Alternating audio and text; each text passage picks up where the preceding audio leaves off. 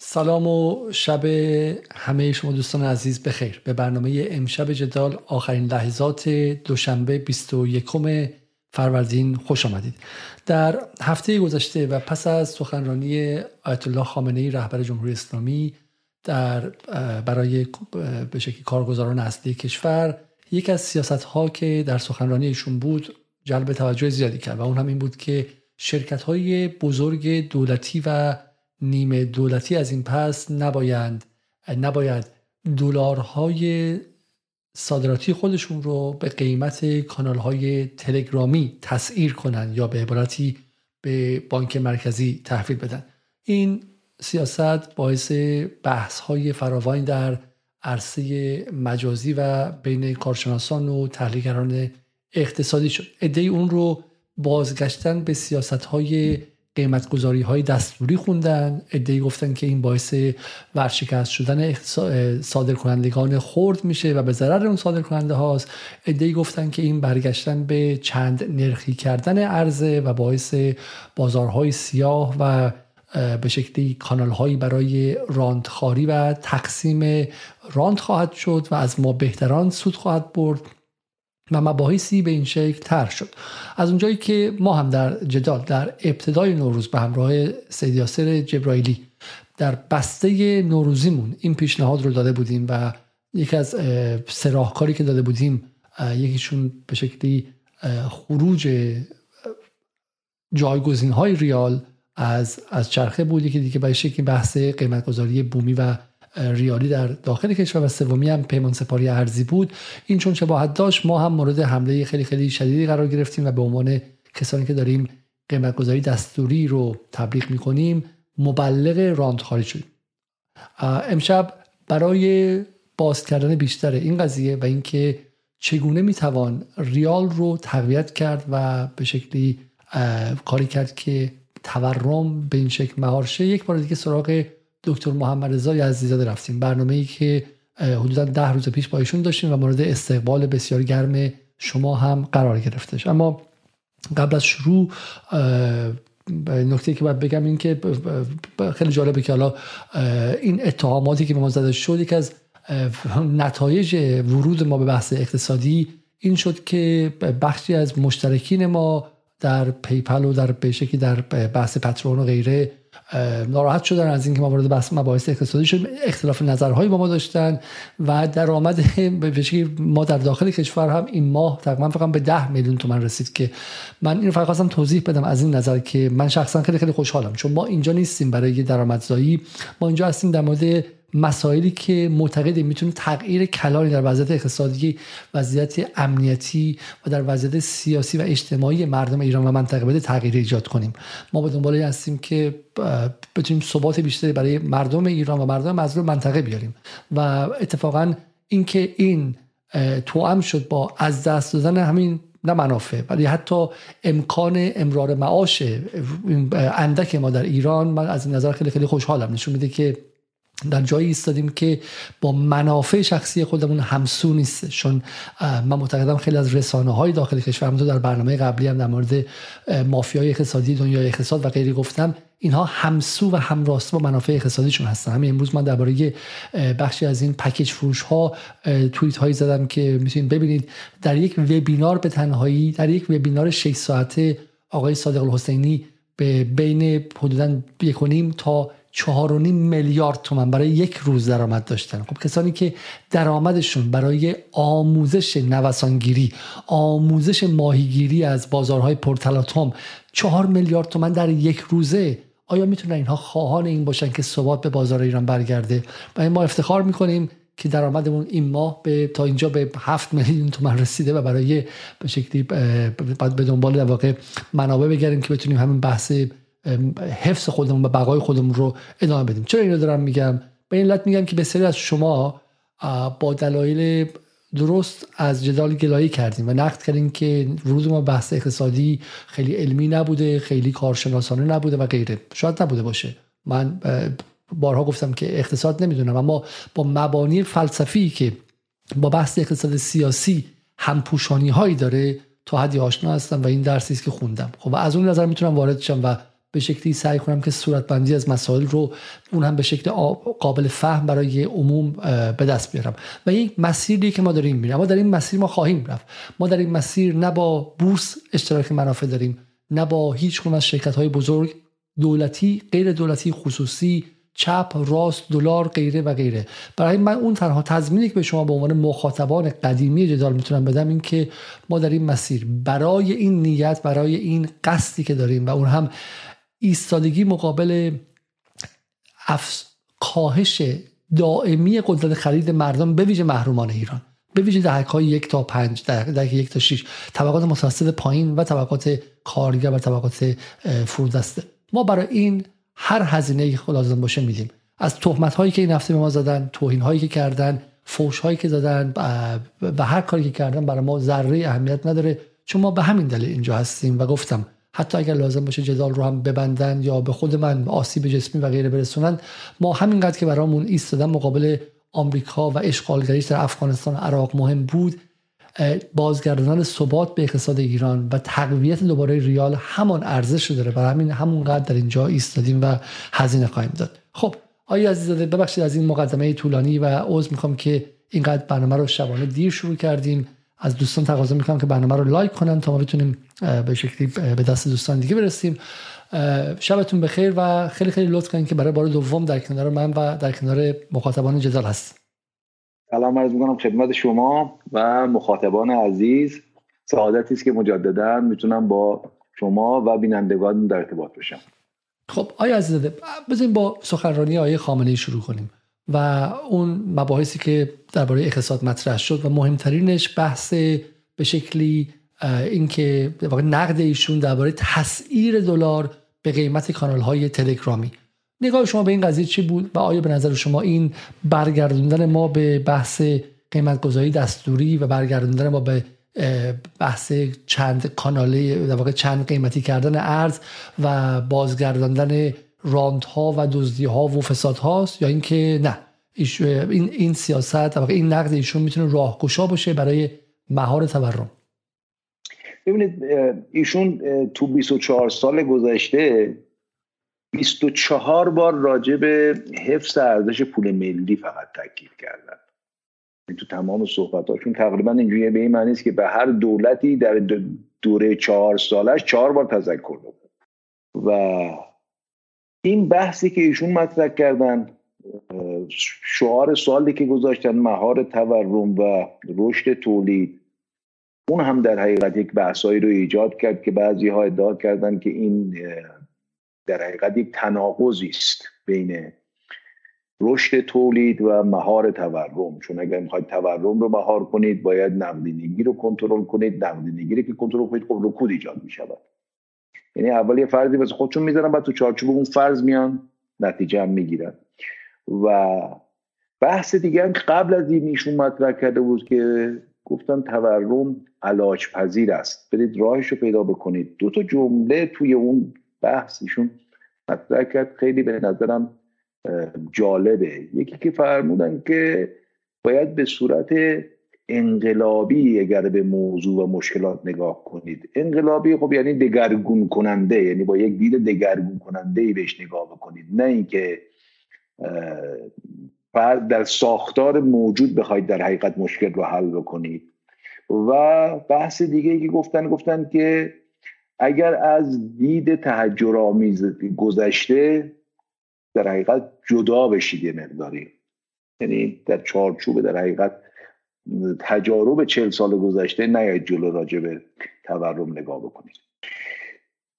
این بحثی هم که در حقیقت مطرح کردن به حال یک رانت عجیب غریبیه که ایجاد شده بود. و به این راحتی هم فکر نمی کنم موضوع قابل حل باشه. یعنی به این راحتی که ما فکر کنیم که خب الان ایشون گفتن آقای رئیس جمهور اومدن چند تا داد کشیدند و که آقا عوضتون می‌کنم فلان می‌کنم بیسار می‌کنم. حالا عوض اون یکی رو می‌خوایم شما؟ فکر کنید اینا اگه خودتون گذاشتید بقیه رو خودتون می‌ذارید.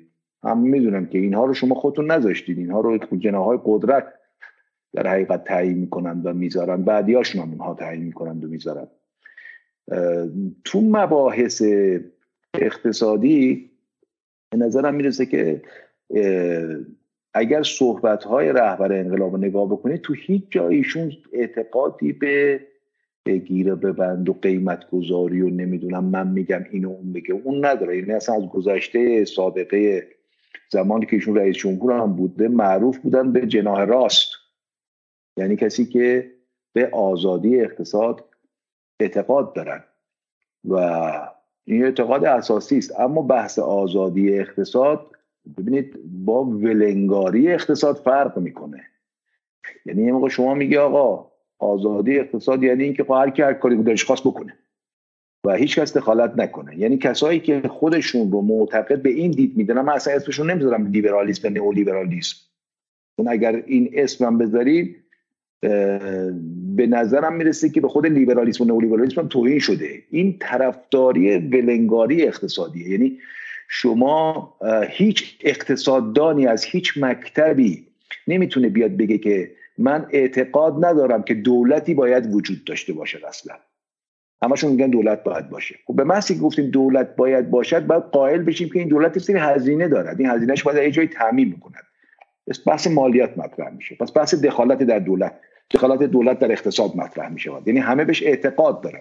حدشه که در حقیقت اعتقاد ندارن یعنی اگر کسی بگه من اعتقاد ندارم دولت باید در اقتصاد دخالت بکنه داره میگه من اعتقاد ندارم که هیچ وقت احتمال داشته باشد بین منافع شخصی و منافع اجتماعی و گروهی در حقیقت و منافع عمومی تضاد ایجاد بشه. نه چنین چیزی نیست. تضاد ایجاد می شود یعنی تو هر اقتصادی بین منافع یک شخص با اجتماع گروهی از افراد با اجتماع تضاد ایجاد میشه تو این تضاد دولت باید بیاد دخالت بکنه و بتونه در حقیقت منافع عمومی رو تعمین بکنه بنابراین یک عده اعتقاد دارن نه اقتصاد باید ولش کرد بلنگار گذاشتش و در حقیقت افسارش انداخت روشونه خودشو بگیم هر که دلت خواست برو. نه اینجوری تو هیچ جای دنیا نیست هیچ مکتبی هم به هم چیزی اعتقاد ندارد و اونهایی که خودشون رو به پیرو به نئولیبرالیسم می‌دونن و اینجور فکر می‌کنن به نظرم کاریکاتور نئولیبرالیسم دارن در حقیقت نگاه می‌کنم من, من این جمله به حرف شما اضافه کنم. دفعه قبل که شما یه نکته خیلی جالب گفتیم و اونم این که به شکلی نگاه اینا لابراتواریه و حالا جالبم هستش که واقعا از کتاب درس خوندن. در حالی که تو خود غرب هم توی انگلیس و آمریکا که دو تا کشور نئولیبرال محسوب میشن اقتصادها خیلی هیبریدیه و ترکیبیه. در آمریکا برخلاف تصور خیلی از ایرانی ها اتحادیه کارگری همچنان هم با اینکه در جنازه هستن که بعد از دوره ریگان باقی موندن اما هنوز هم قدرتمندن و هنوز هم از بازیگران اصلی در چانه زنی های جمعی برای قیمت کار هستن. درسته؟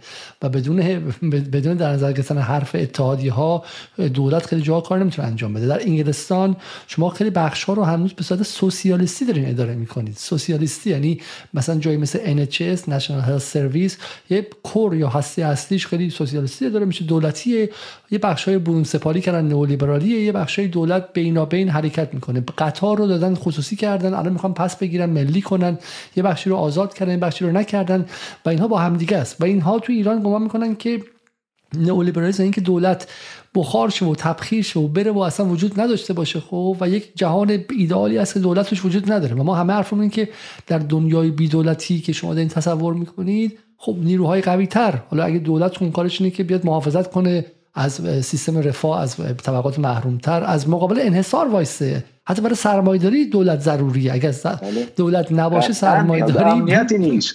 امنیتی نیست و سرمایداری نیست. و و دقیقا اگر نباشه خب دولت قوی تر که دولت های غربی و همسایه و گنده ها و اونا هستن میان و ما رو می‌خورن. و همین داخل هم بازیگران بزرگتر کشور رو می‌خوره. و همین این تصور بی دولتی واقعا یک کاریکاتوریه و به قول شما محصول لابراتواری نگاه کردن به اقتصاده. خب پس این در نکته اول. خب پس برگردیم به صحبت آقای خامنه‌ای.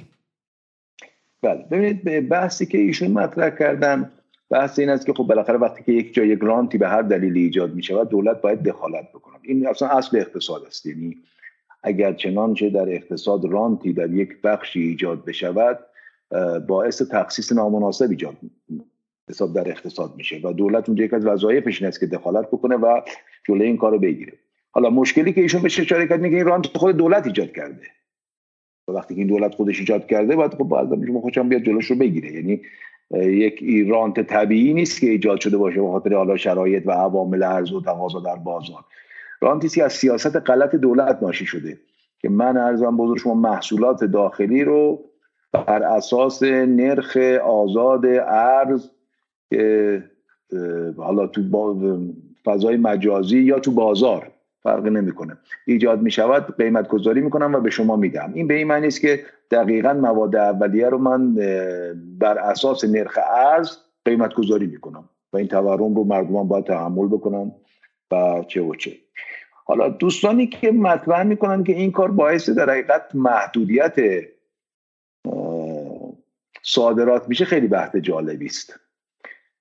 ما تو شوکایی که اخیرا تو بازار ارز اتفاق افتاد شاهد بودیم که تو شیش ماه گذشته افزایش نرخ ارز هیچ تاثیری رو افزایش صادرات ما نداشته یعنی قیمت ها بلافاصله خودشون تطبیق دادند. یعنی اگر چنانچه اتفاقا صادراتی بخواد صورت بگیرد باید یک تفاوتی بین قیمت مواد اولیه و به علاوه ارزش افزوده که ایجاد می شود و قیمت صادراتی وجود داشته باشد. بلا صادراتی صورت نمی‌گیره. مسئله ای که ایشون بهش اشاره کردن که به نظرم خیلی فراتر از این بحث است دلیلش چیز دیگری است. ببینید دلیلش نیست که شما وقتی که صادر کننده رو ولش کردی به امید خدا که جنس و وردا صادر کن. شما به محضی که من صادر کننده جنسی از کشور صادر می‌کنم درسته؟ دارم صادرات انجام میدم تولیدی که صورت گرفته رو دارم می‌برم بیرون و ارز بخوام بیارم. ولی همه آثار کارم همش هم مثبت نیست یعنی بلا فاصله بخشی از جامعه رو از این کالا محروم کردم. مصرف داخلی رو تهدید کردم چون می‌خوام صادر بکنم. و بنابراین نظرم بزرگ شما داخل رو با محدودیت ایجاد کردم. حالا این کارم کردم رفتم حساب صادرم کردم حالا موقع که می‌خوام پول رو برگردونم شروع می‌کنم ناز کردن. نه من با این نرخ دوست ندارم من با اون نرخ دوست دارم. بعد میام خودم رو وصل می‌کنم به یه بازاری که با 500 هزار دلار مثلا میشه بالا پایینش کرد. چون بازار آزاد ارز که بازار خودساخته عجیب غریبه. بی حساب کتابی است. با 500 هزار دلار جابجا میشه. یعنی جمع معاملاتی که میشه یه دفعه دلار 2000 تومان تغییر می‌کنه 500 هزار دلار یه میلیون دلار هم نیست. و خب من خودم میام در حقیقت یک بازاری که بلا فاصله می‌تونم تنش ایجاد بکنم میگم نمی‌خوام بفروشم به اون نرخ می‌خوام بفروشم بعدم میرم تو اون بازار. آشوب درست می‌کنم و تنش درست می‌کنم که برای بالا منافع ایجاد بشه. ولی اگر من بفهمم که جنسی که دارم صادر می‌کنم به نرخی که داره میاد یک نرخ ثابتی است که من اگر تنشی هم ایجاد کردم چیزی گیرم نمیاد. این باعث ثبات در کشور میشه. شما اگر منافع صادر کننده رو در نابودی کشور تعریف کردید در ایجاد تشنج در کشور تعریف کردید باید نتیجه مثل که الان داری می‌بینی و ببینی. وقتی صادر کننده رو ول می‌کنی به امان خدا میگی آقا بیا بعدم ناز کن به من ازم شما هر چی دلت خواست بگو. شما دارید منافع صادر کننده رو در تضاد قرار میدی با منافع عمومی با ثبات اقتصادی با ثبات روانی جامعه با ثبات اجتماعی با امنیت اجتماعی. اصلا معنی نداره. دولتی که این کاری کرده معلومه درست برنامه‌ریزی نکرده. اگر عقلش می‌رسید که این حرفی که داره می‌زنه این کاری که داره می‌زنه یعنی چی؟ یعنی یه قدم جلوتر از خودشم می‌دید؟ یا عقلش هم رسیده؟ بالاخره کسایی که اون پشت بودن تصمیم گیری کردن دیگه.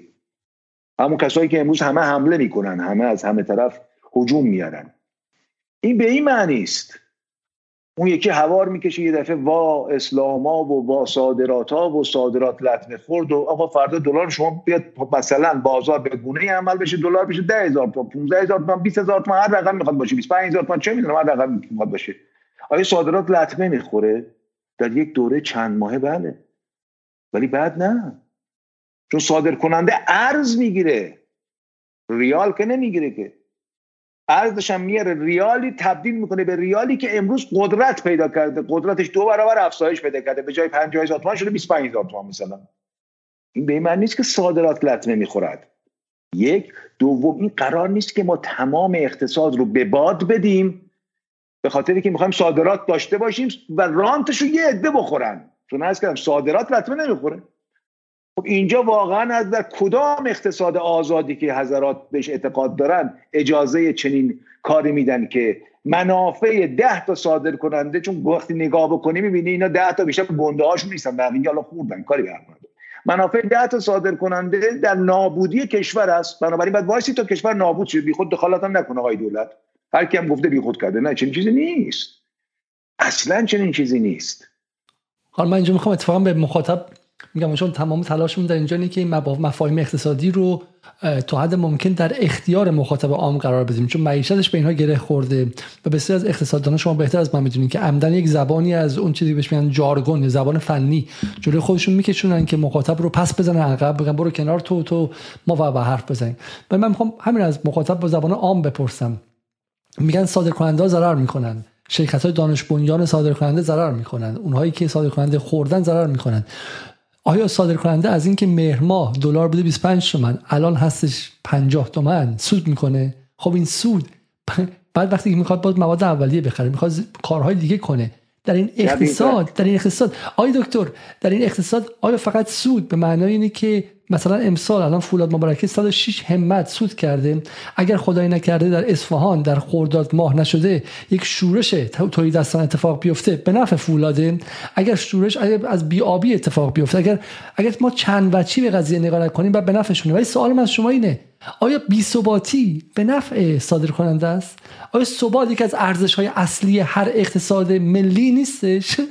اصلا شرط لازمه رشد اقتصادی شرط لازم سرمایه گذاری یکی از شروط لازمش شاید مهمترینش باشه امکان برنامه ریزی است و این نیاز به ثبات دارد. شما نمی‌تونی اقتصاد به یه متغیری ببندی که رو 24 ساعتش هم نتونی حساب بکنی. این موزلی که ارز آزاد و نرخ بازار آزاد ارز ایجاد کرده جدای از اینکه بزرگترین موتور تورم در کشوره بزرگترین موتور سقوط پول ملی به عنوان مهمترین متغیر اقتصاده. یعنی مگه آقایون نولیبرال ها نمیگن پول یعنی همه چیز؟ خدا پدرتون رو بیاموزه بیاید بگید راهکاری که ارزش این همه چیز رو باید حفظ بکنیم چیه؟ مهمتر از این ارزش این ثبات اینه. ثبات اقتصاده. شما در بی ثباتی هیچ کاری نمی‌تونی بکنی. در بی ثباتی امنیت روانی جامعه رو هدف می‌گیری. آقایونی که فکر می‌کنن که صادرات صورت نمی‌گیرد بگن روزی که نرخ از دو هزار تومن بود تو این کشور صادرات ما نداشتیم. مثلا عمده صادرات ما که صادرات پتروشیمی و مواد مشتقات نفتی است. از 52 میلیارد صادرات سال گذشته رسما داره اعلام میشه که 40 میلیاردش مال شرکت های بزرگ این معدن یا این واقعا همون دولتی که قبلا نفت صادر می‌کرد حالا به شکل یه خورده یه خورده مثلا پرداز شده ای حالا نفت در قالب پتروشیمی داره صادر می‌کنه در قالب سنگ آهن یا نه سنگ آهن هم دیگه نمی‌تونیم صادر کنیم. اصلا اینکه داریم آهن صادر می‌کنیم ملتش این نتونیم سنگ آهن صادر بکنیم. یعنی استرالیا با توجه به کشتی نمیم 600 هزار تونی که درست کرد و هزینه حمل سنگ آهن رو رسون به 4 دلار دیگه خریداری برای سنگ آهن ما با, با کشتی 60 هزار تونی و 70 هزار تونی 100 هزار تونی نیست. بنابراین ما مزیتون از دست دادیم. این که داریم الان تولید می‌کنیم. تا دیروز همین کارخونه های فولاد می‌گفتن آقا کسی به ما سنگ آهن نمیفروشد. ببینید اقتصاد ول میشه این. ظرفیت صنایع فولاد ما رو سی درصد رسیده بود. چرا؟ چون یه حاشیه سود یه جا درست شده سنگ آهنه رو برداریم بفروشیم بره. کارخونه بخوابه. بخوابه مهم نیست. مهم اینه که صادرات انجام بشود. اینجوری نیست واقعا. تو هیچ جای دنیا اینجوری نیست. پس همین منطق این اربد جویانی که الان دارن حیاهو می‌کنن که شما می‌خواین صادرات به هم بزنین میگین تا یه مدت پیش فولاد و بیکار گذاشته بودن مستقیم سنگ آهن صادر می‌کردن. دقیقا. دقیقا. دقیقا. سنگ آهن می‌رفت بیرون به داخلی ها نمیفروختن. چون داخلیه می‌خواست با چک مدت دو سه ماهه بخره. می‌گفتن آقا ما به ارز میفروشیم دو سه ماه دیگه. ارز اینقدرش رفته بالا ارز هم بود. همه چی بستن با اون دیگه. همین کارخونه ها ازم دچار مشکل بودن. امروز که ما نمی‌تونیم سنگ آهن صادر بکنیم به یمن قیمت انرژی ارزونی که داریم می‌تونیم اینو تبدیل بکنیم به در حقیقت مشتقات فلزی. حالا از میلگرد گرفته تیراهن گرفته ورق گرفته نمی‌دونم موارد دیگه که دوستانی که فنیان بهتر می‌دونن و اینها رو صادر بکن. و این اونجور نیست که ببینید شما ول بکنید اقتصاد رو که هر کی هر کاری خواست. اما ببینید اون چیزی که مطرح می‌کنن آقای علیزاده یعنی اون در حقیقت ادعایی که سری مطرح می‌کنند و هوار هوار می‌کشن و سعی می‌کنن جلوی ادعا بگیرن این است که خب آقا دولت نباید دخالت بکنن خب باشه دولت نباید دخالت بکنن چه کار باید بکنیم؟ بسپاریم به بازار بازار هر کاری کرد قبوله. میگن بله بازار باید هم کاری کرد قبول. ببینید چنین چیزی نیست اصلا. یعنی این سیستم سیستم صفر و یکی نیست. در هیچ جای دنیا نیست در هیچ تئوری اقتصادی هم نیست. در هیچ تئوری اقتصادی هم نیست. ولو این که ما بیایم ادعا بکنیم. آقا این تئوری که داره میگه آزمایشگاهیه به شرط ثبات سایر شرایط. این یادت نره. میگن آقا باید عرضه و تقاضا مثل تیتر برنامه شما به بازار بیاد تعیین کنه قیمت رو. این خوب میشه. خب بسیار عالی. آیا این بازار می‌تواند در جهت منافع کل جامعه و افزایش کارایی کارایی اقتصادی قیمت ها رو تنظیم بکند؟ میگن بله دروغ میگن. بازار توان چنین چیزی رو ندارد. بازار زمانی توان چنین چیزی رو دارد که در اقتصاد رقابت کامل وجود داشته باشد که اصلا وجود خارجی ندارد. یعنی تمام ادعای تئوریسین ها که آقا دولت دخالت نکند بازار همه چی خودش درست میشه فلان حرفا فرض که بازار رقابت کامل است. چنین چیزی وجود ندارد. شما به محضی که از رقابت کامل فاصله می‌گیری که فاصله رقابت کامل تو آمریکا وجود نداره یعنی تو آمریکا هیچ جا وجود نداره. ببینید هیچ جایی وجود نداره. یعنی شرایط بازار رقابت کامل که همگن بودن کالا ورود و خروج آزاد نمی‌دونم غیر قابل موثر بودن هیچ عرضه کننده ای بر قیمت. میگه اگر عرضه کننده ای وجود داشت که خاص یک اپسیلون قیمت رو بره بالا از بازار خارج میشه. هیچ تقاضا کننده هم نمی‌تونه رو قیمت تاثیر بذارد ببین چنین چیزی نیست. می‌خوایم واقعیت اقتصاد رو ببینیم. بیایم نگاه کنیم به همین بازار خودروی خودمون. ببینید الان داستان چیه؟ مثلا بازار خودرو یه نمونهشه دیگه. یه سری میایم هوار هوار را میندازیم یه بازاری درست می‌کنیم. از بزرگ شما میگیم ما قیمت بازار آزاد رفت بالا تولید کننده داخلی قدرت نداره که این بازار رو جواب بده. یه سنگ واردات رو به سینه می‌زنن. آقا از نماینده مجلس سینه چاک میده تا تو دستگاه وزارت صنایع. او اصلا قوقایی همه به اینجا می‌رسن که ما اگر می‌خوایم در حقیقت کیفیت بازار داخلیمون بره بالا باید رقابت ایجاد بشه. بعد میگیم خب ببخشید از این سال مثلا از تا سال 90 از سال 78 تا سال 92 سه که رقاب خود رو وارد می‌شد راحت هم میآمد و این حرفا کیفیت رفت بالا یا نه؟ این حرف تو داری می‌زنی بعد این اونجا گلستون شده باشن چطور نه کیفیتشون بالا نرفت پس آمده افزایش کیفیت.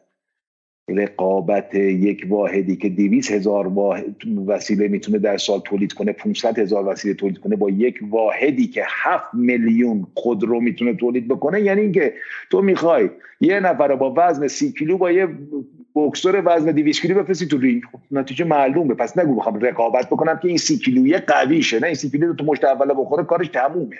تو هم می‌دونی اون حرفو می‌زنی. تو هیچ جای دنیا هم این کارو نمی‌کنن که این سی کیلویی رو بفرستنش تو رینگ. تو هر رینگ میگن تو چند کیلویی؟ 100 کیلویی؟ 100 کیلویی بده تو رینگ. توی مثلا توی کره جنوبی و اینها هم در ابتدا ایستادن منتظر شدن که به چه اون سی کیلویی وزنش بیشتر شه برسه به جایی که اصلا بتونه تو رینگ بره. درسته؟ اما نه ولش هم نکردن. ببینید اونها چیکار می‌کنن؟ اونا میان میگن آقا من که نمی‌تونم کیفیت رو با قیمت رو ببرم تو رینگ تا کیفیتت بره بالا. اما می‌تونم تو رو ناچارت بکنم یه سری ورزش بکنی. یه سری ویتامین استفاده بکنی. میان استانداردهایی رو تعریف می‌کنن که به واسطه اون استانداردها استاندارد شماره یک شماره دو شماره سه شماره چهار و طبق این افزایش استاندارد کیفیت خودرو رو می‌برن بالا. خیلی از این استانداردها تو خود اروپا هم اجباری است یعنی خودروسازی علاقه نداره افزایش هزینه ایجاد بکنه چهار تا airbag بکنه 6 تا airbag اما ناچارش می‌کنن بکنه. دولت مجبورش می‌کنه. دولت مجبور. نه بازار. استاندارده نه خیلی بازار نه. بازار نه. چون بازار هر چی شما وقتی شما option های مختلف می‌زنی و میفروشی پس دولتی است که مجبورت بکنه. برای هر option ی مشتری داری. اما یه سری option ها میگه option نیست دیگه اینا. میگه اینا حداقل استاندارده. تا دیروز option بود. انتخابی بود. ولی الان دیگه option نیست. بنابراین حالا برگردیم به همین بحث خودرو که به نظرم خیلی راهگشا باشه. ببینید خیلی خیلی برای مخاطب مهمه خودرو و 24 ساعت در چون ببین اصلا دو تا هزینه عمده تو خانواره با تو بودجه خانواری که خودرویی که ملک مسکنه. ما یه بازاری داریم تو بازار خودرو. حضرات اقتصاددان بیاد اینو ارزم بزرگ شما بر ما توجیه کنن که این یعنی چی. این بازار ما 24 میلیون خانوار تقریبا تو کشور داریم.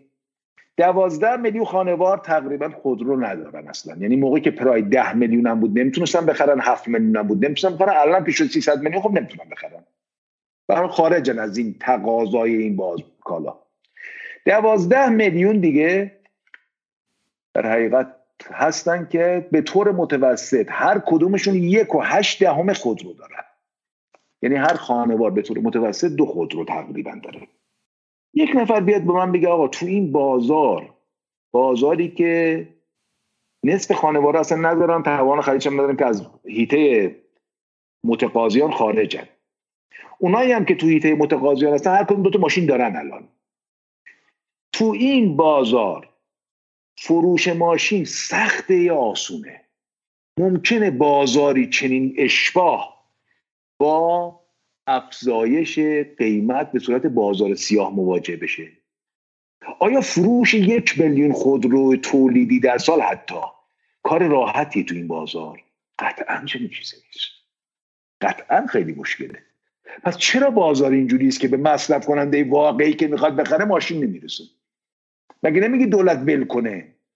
بازار تعیین کنه دیگه. آقا چیکار کردن؟ گفتن خب حالا داستانشون خیلی جالبه.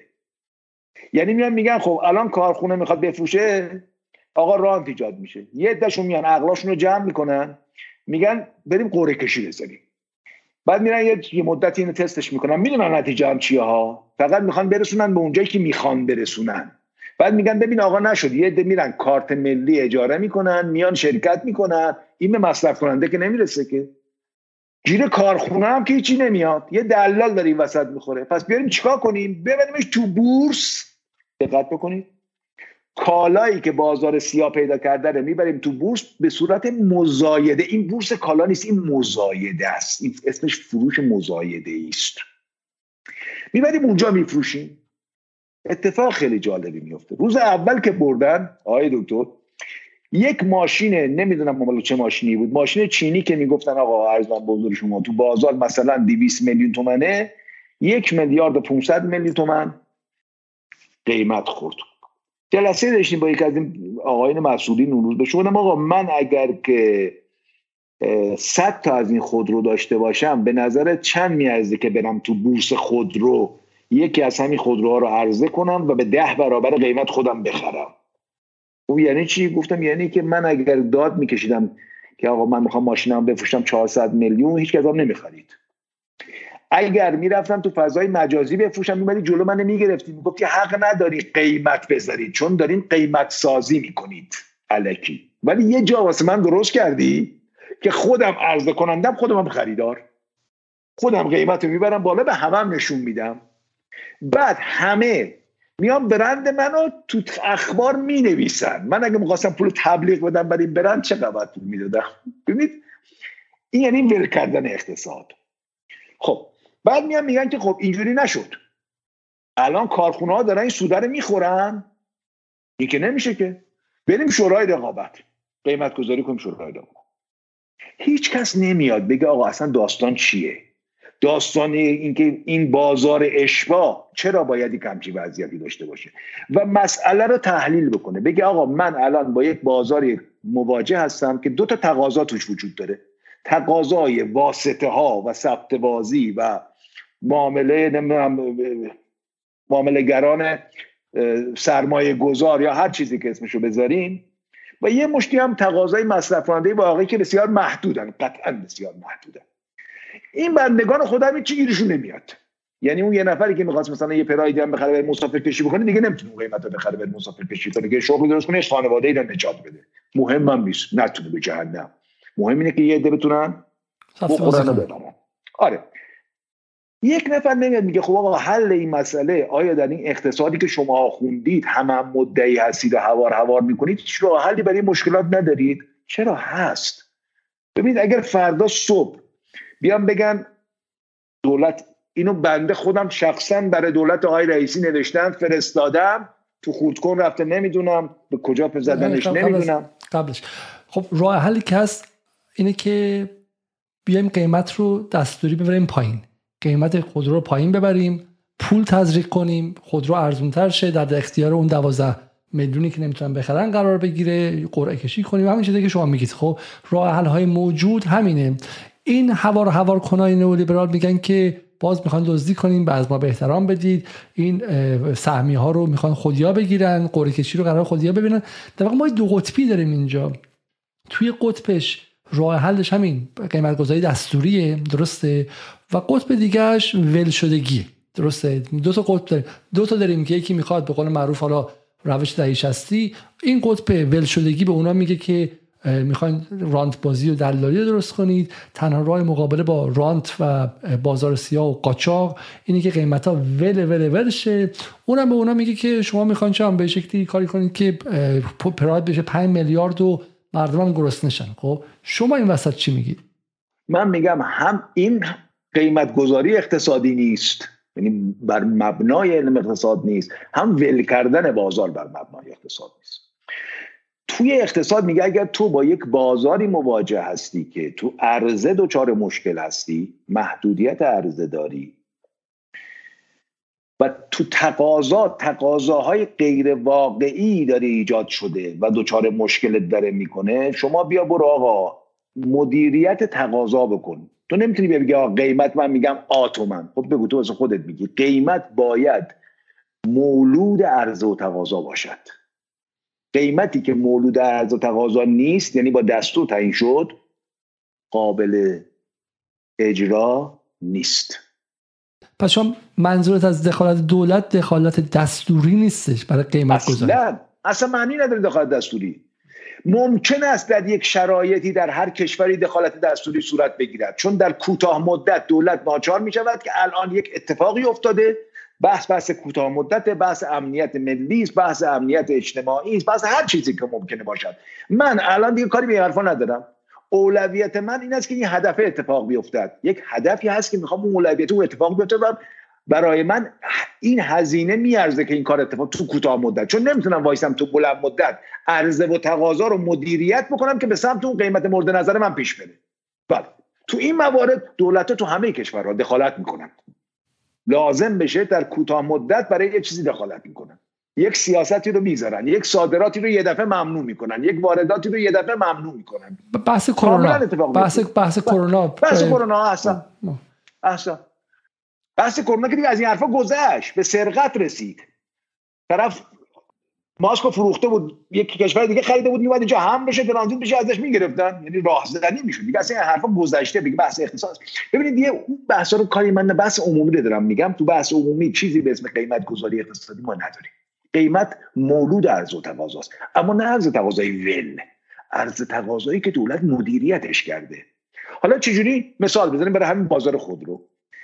پیشنهادی که بنده دادم این بود است که آقای رئیس جمهور. اینو به زمان آقای روحانی هم من دادم اونا هم اجراش نکردن. خاطر می‌خوام بگم مثلا فرقی نمی‌کنه. وقتی منافع هست کی و کدوم جنا رئیس جمهور زیاد تفاوتی نداره قضیه. ما با یک بازاری مواجه هستیم دو تا تقاضا توشه. تقاضای مصرف کننده واقعی تقاضای بورس باز سفته باز فرصت طلب انحصار طلب هر چی که می‌خوایم بگیم اسمشون. دنبال حفظ ارزش پولش برو دنبال پول ساختن برو هر چی. اصلا هر کی می‌خواد بزنی بزن من این دو تا تقاضا رو باید از هم سوا بکنم که بتونم یه جوری تقاضا رو تو بازار واقعی بکنم به مصرف کننده واقعی جنس بدم. به اونی که مصرف کننده واقعی نیست جنس ندم. کار سختیه. ظاهر قضیه طبق حرفی که آقایون می‌زنن نباید نشد باشه. نه کاملا نشده پیشنهاد بنده این بود که آقا شما صبح بیا یک مقررات و قانونی رو بذارید که هر کسی از خودروساز داخلی یا از وارد کننده خودرو می‌خرد و در سال اول از بعد از خرید خودروشو فروخت 90 درصد آیدی که گیرش میاد آیدی که گیرش میاد متفاوت قیمت خرید تا فروش. اینو به عنوان مالیات ازش بگیر. این مصرف کننده واقعی نیست این خریده که بفروشه. سال دوم بکنش 70 درصد سال سوم 50 درصد سال چهارم 20 درصد چهارم به بعد هر کی فروخت دیگه مالیات ندارد. آقای علیزاده ضمن اینکه نقل و انتقال قولنامه ای رو ممنوع کن. و و و و. من می‌خوام سوال کنم. اگر همین قانون وضع بشود آیا ما قیمت گذاری دستوری کردیم؟ خیر. آیا بازار رو ولش کردیم؟ خیر. آیا کسی دیگه تو این بازار میموند که خودرو بخرد که پدر مردم رو در بیاره و این هزینه ها رو به مردم تحمیل می‌کنه نه قیمت رو افت می‌کنه. اون موقع کارخونه ها و وارد کننده ها برای فروش باید برن شرکت های لیزینگش رو فعال کنن. فروش قسطی خودرو را میفته آقای دولت این خیلی کار سختیه. آقای اقتصاد دانای دولت آقای تیم اقتصادی دولت فهمش رو نمی‌فهمید. مشکل فهم دارید بگید. اگر می‌فهمید و نمی کنید بگید چرا نمی کنید یکی از حضرات عثمان پیغام دادم که اگه این کارو بکنیم بازار ارز به هم میریزه. گفتم خدا شما دیگه ارزم بزرگ شما قضیه عذر بدتر از گناهه. شما اونو درست نمی‌کنی؟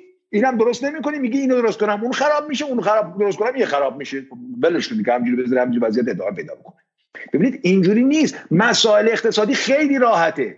آقای علیزاده ببین تو کشور ما یکی از بحثا بحث احتکار زمینه که باعث افزایش قیمت زمین و کاهش عرضه مسکن شده. تو همین تهران خودمون همین امروز هزاران قوار زمین ساخته نشده ده هزار متری هزار متری پنج هزار متری 500 متری. زیاده همه هم خریدن انداختن کنار.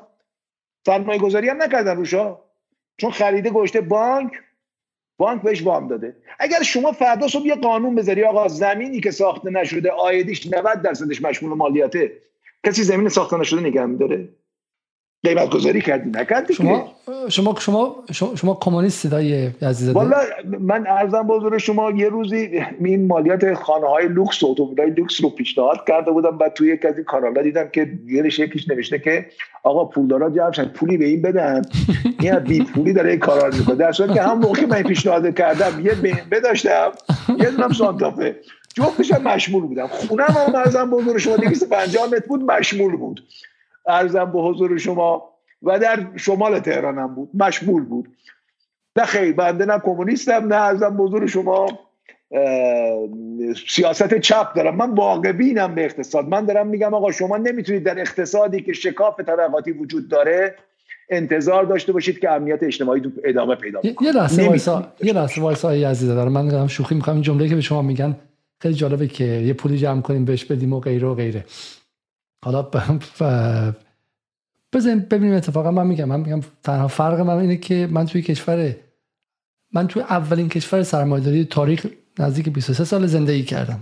انگلستان اولین کشور سرمایه‌داری تاریخ اولین کشور سرمایه‌داری مالی هلند محسوب میشه.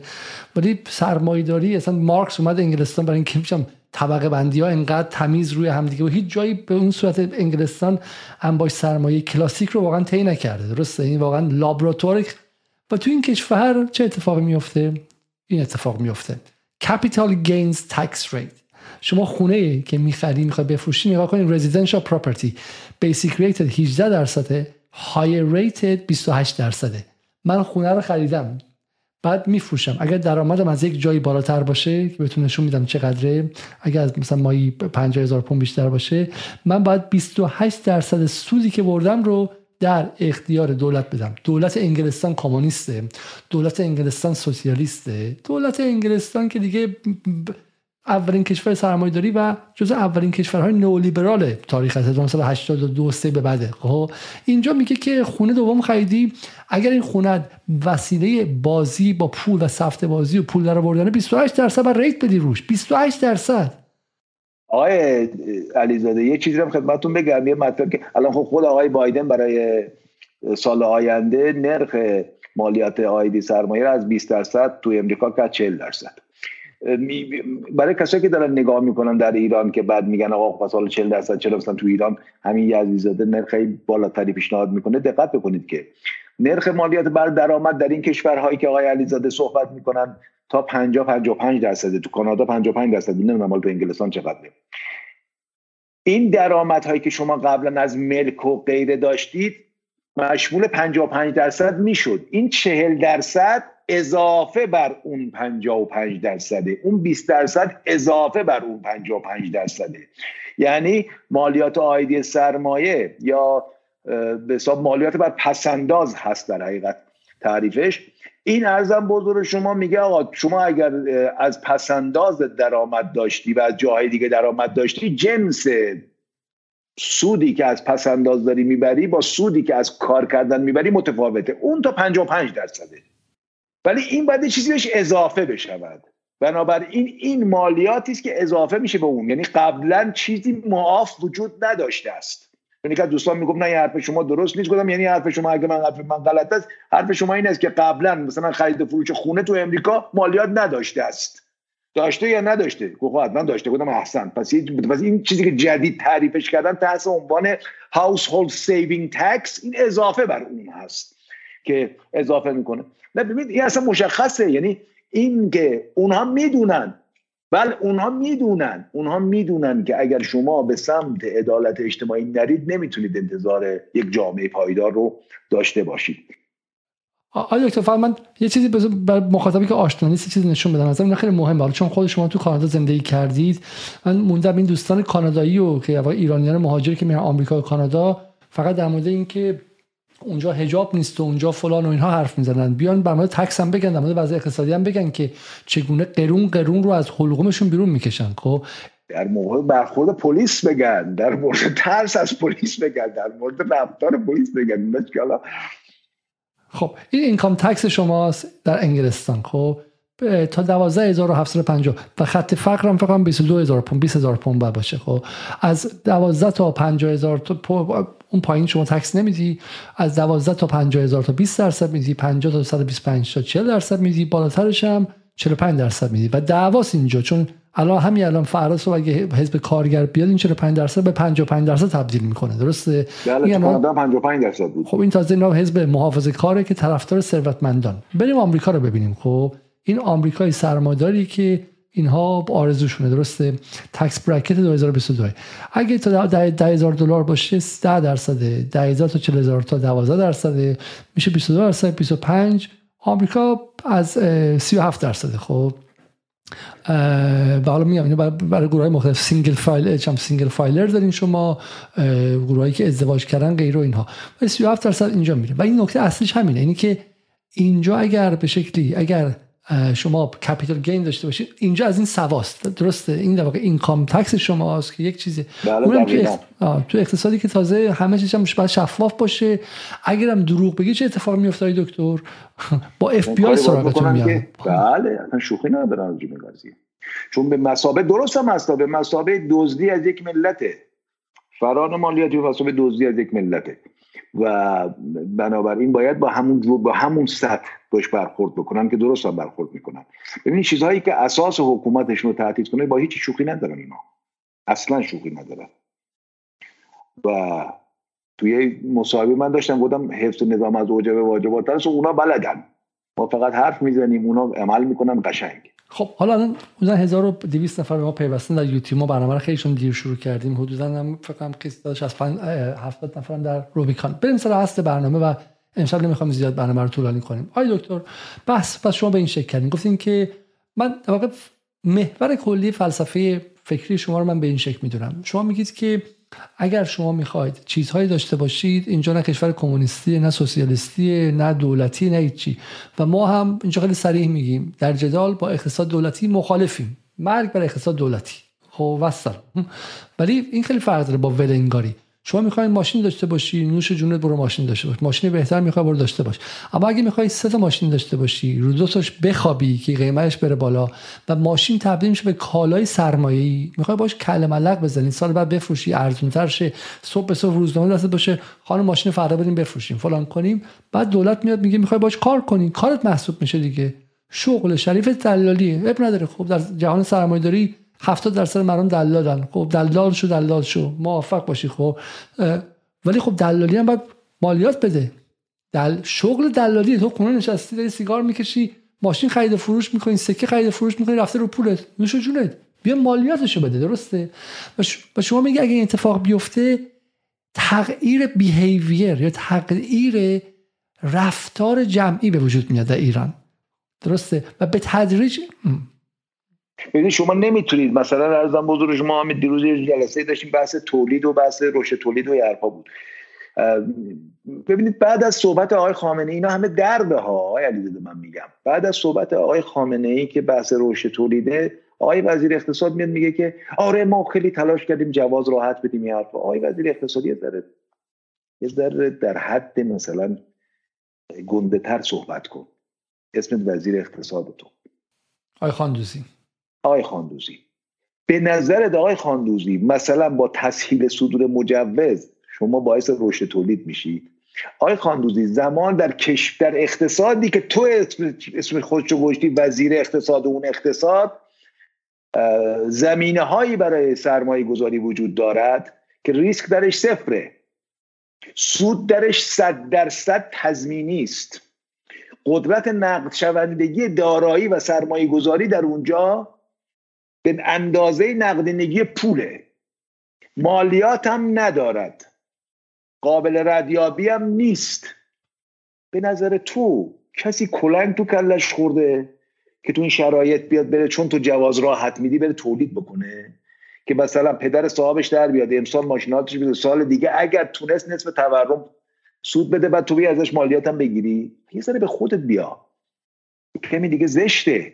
شرط لازم برای رشد تولید این است که سرمایه گذار خصوصی منافع خودش رو در تولید ببینه یعنی چی؟ یعنی یا منافع این انقدر بره بالا که از ارز و طلا و نمی‌دونم این حرفایی که شما دارید درست کردید تو اقتصاد سودش بیشتر باشه و ریسکش کمتر باشه که نمیشه یا این باید چنان مشمول مالیات بشود که من بخش خصوصی تغییر رفتار بدم. بگم نمیارزه برم سراغ طلا. نمیارزه برم. بهتر برم سراغ تولید. با همه گرفتاریاش خالص بازدهیش بیشتر از اینه چون مالیات این بر سنگینه. این فهمش واقعا مشکله تو کشور ما. آقای علیزاده حالا من این بحث میاد میره یک بحثی راجع به مالیات مثلا CGT توی با نماینده های مجلس داشتیم ما. خیلی عجیبه. توضیح بدیم برای مخاطب CGT چیه؟ همون حساب capital gain tax ه یا همین مالیات عایدی سرمایه. آقایون نماینده ها رفتن توی کمیسیون اقتصاد مجلس مصوب کردن که خب ما حالا می‌خوایم عرضم به حضور شما مالیات آیدی سرمایه بگیریم. خیلی پیشرفت کردیم خب حالا چجوری می‌خوای بگیرید یک چهار تا خونه معاف. یا این چهار تا خونه برای چی چهار تا خونه؟ میگه خب یارو شاید برای بچهش هم خواست مثلا. خب دیگه چی؟ میگه اون چه که ازش موند اگر یک سال نگه داشت دو سال نگه داشت دیگه مشمول نمیشه. یعنی اگر احتکار کردی ملک رو مشمول آیدی نمیشه. یعنی درست معارض هدف. میگه خب بعدش چی؟ میگه حالا اگر همه اینا که طرف مشمول شد اول باید بیایم تورم زدایی بکنیم از این آیدی. اگر چیزی موند مشمول مالیاتش کنیم. خب خیلی خوبه.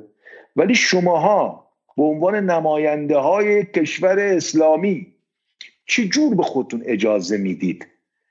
بگید یک کارگر شریفترین و عزیزترین سرمایه زندگی که عمر است صرف می‌کنه که حقوق بگیره.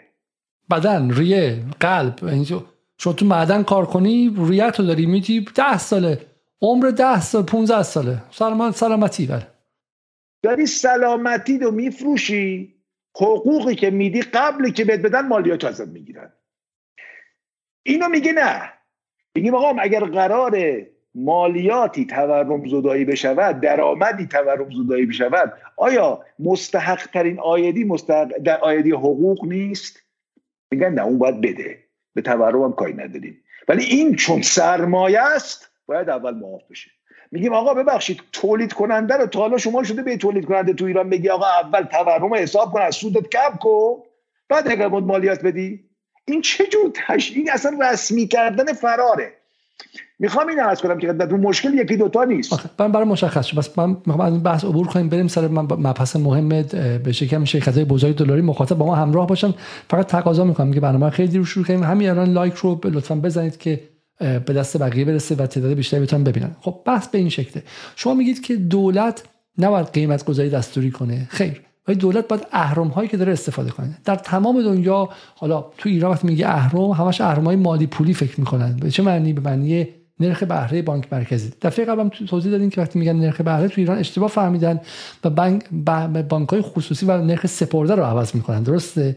نه نرخ بهره بانک مرکزی. اون یه اشتباه دفعه قبل کامل توضیح دادیم می‌رسیم به اینجا به شکلی اهرام مالیات که دولت می‌تونه بکشه باهاش به شکلی جریان اقتصاد رو عوض کنه و به شکلی سرمایه ها رو جایگزین کنه. و شما عرضه و تقاضا رو مدیریت بکنه عرضه و تقاضا رو مدیریت کنه. نه قیمت رو. قیمت معلول عرضه تقاضاست. دقیقاً. دقیقا. قیمت دقیقا. قیمت این لحظه ای که در واقع عرضه و تقاضا رو همدیگه میرن دولت نمی‌تونه این رو. می‌تونه خود عرضه و تقاضا رو جابجا کنه تا قیمت تغییر بده کنه. خب. و شما دارید میگید که این مجلس این دولت این نظمی که فعلا سر کاره دلال پروره و دلال محوره. یعنی عمدن میگه که شما چهار تا خونه نگه دار. خب هیچ کاری هم نداریم. عمدن مردم رو به سمت بازار مسکن هول میده نه بازار مسکن برای مصرف شخصی برای دلالی.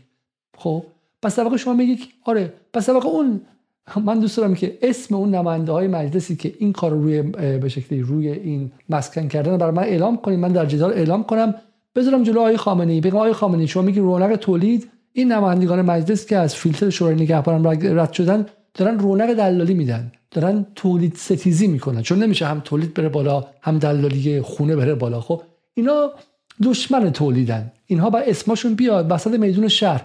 دانشجویان بسیج دانشگاه تهران دانشجویان بسیج پلیتکنیک دانشجویان بسیج جای دیگه. می‌خواید پیدا کنید می‌خواید پشت آقای خامنه ای باشید. اسم نمایندگان مجلسی که سی جی تی رو خونه رو به این شکل بردن اعلام کنید. وسط دانشگاه بخونید. بگید اینها دشمنان تولیدن. دشمنان تولیدن. این قدم ریش داشته باشن جای مهرم داشته باشن عضو این و اون بشه که حزبم باشن اهمیت نداره. اینها دشمنان رسمی تولیدن. حالا اگر می‌تونستیم بریم ببینیم خودشون چند تا خونه دارن به کیا وصلن منفعتشون از خود تعمین میشه؟ خب چون بدون منفعت این کار نمی‌کنن. یا از کسی گرفتن از صاحبان خانه های بزرگ گرفتن. این نکته ما از شما گرفتیم. بریم سر قضیه امشب. بحث دلار. خب فلسفه حرف شما اینه که هرچی می‌خواد تبدیل به ابزار دلالی رو ما باید جلوشو بگیریم و روش به عنوان کار ازش مالیات هم بگیریم. دلار و سکه طلا هم یکی دیگه از اینها بود. درسته؟ شما در برنامه مهمترینه. مهمترینه در برنامه قبلی گفتید که ما نباید بگذاریم شرکت های بزرگ که دارندگان اصلی دلار هستند چهل میلیارد دلار در اختیار فولاد مبارکه پتروشیمی هلدینگ خلیج فارس مس چه می‌دونم اون یکی ایمیدرو فلان فلان 40 میلیارده. خب اینها نباید بتونن باش کلمه لق بزنن و باش به عنوان وسیله وسیله چی بهش میگن؟ وسیله تولید سرمایه سفت بازی رو استفاده کنن. درست؟ استفاده به نوسان. نوسان. ایجاد آشوب و نوسان در اقتصاد. و این برای ما در اون 20 دقیقه اول برنامه افسانه زدایی کردین. این که میگن که این کار باعث نابودی صادرات میشه مزخرفه. خب بی ربطه. خب به صادرات هیچ گونه ربطی نداره. اما سوالی که از شما دارم چگونه می‌تونید مطمئن شید که شما آیا طرفدار چند نرخی شدن ارزی الان کاری که دولت رئیسی کرده باش موافقید. رئیسی میگه آقا به قیمت تلگرام نفروشید. برید به قیمت که من میگم بفروشید. بازار نیمایی.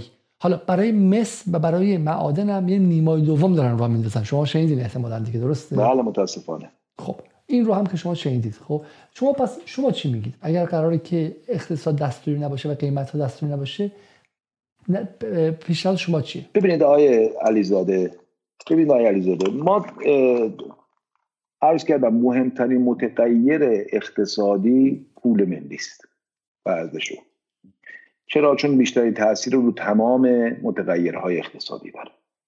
و اون چیزی که تهدید می‌کنه ارزش پول ملی رو ببینید یه موقع بحث کاهش ارزش پول ملی است. یه کاهش تدریجی است. بله نقدینگی اگر زیاد شود ارزش پول ملی رو تدریجا کاهش میده.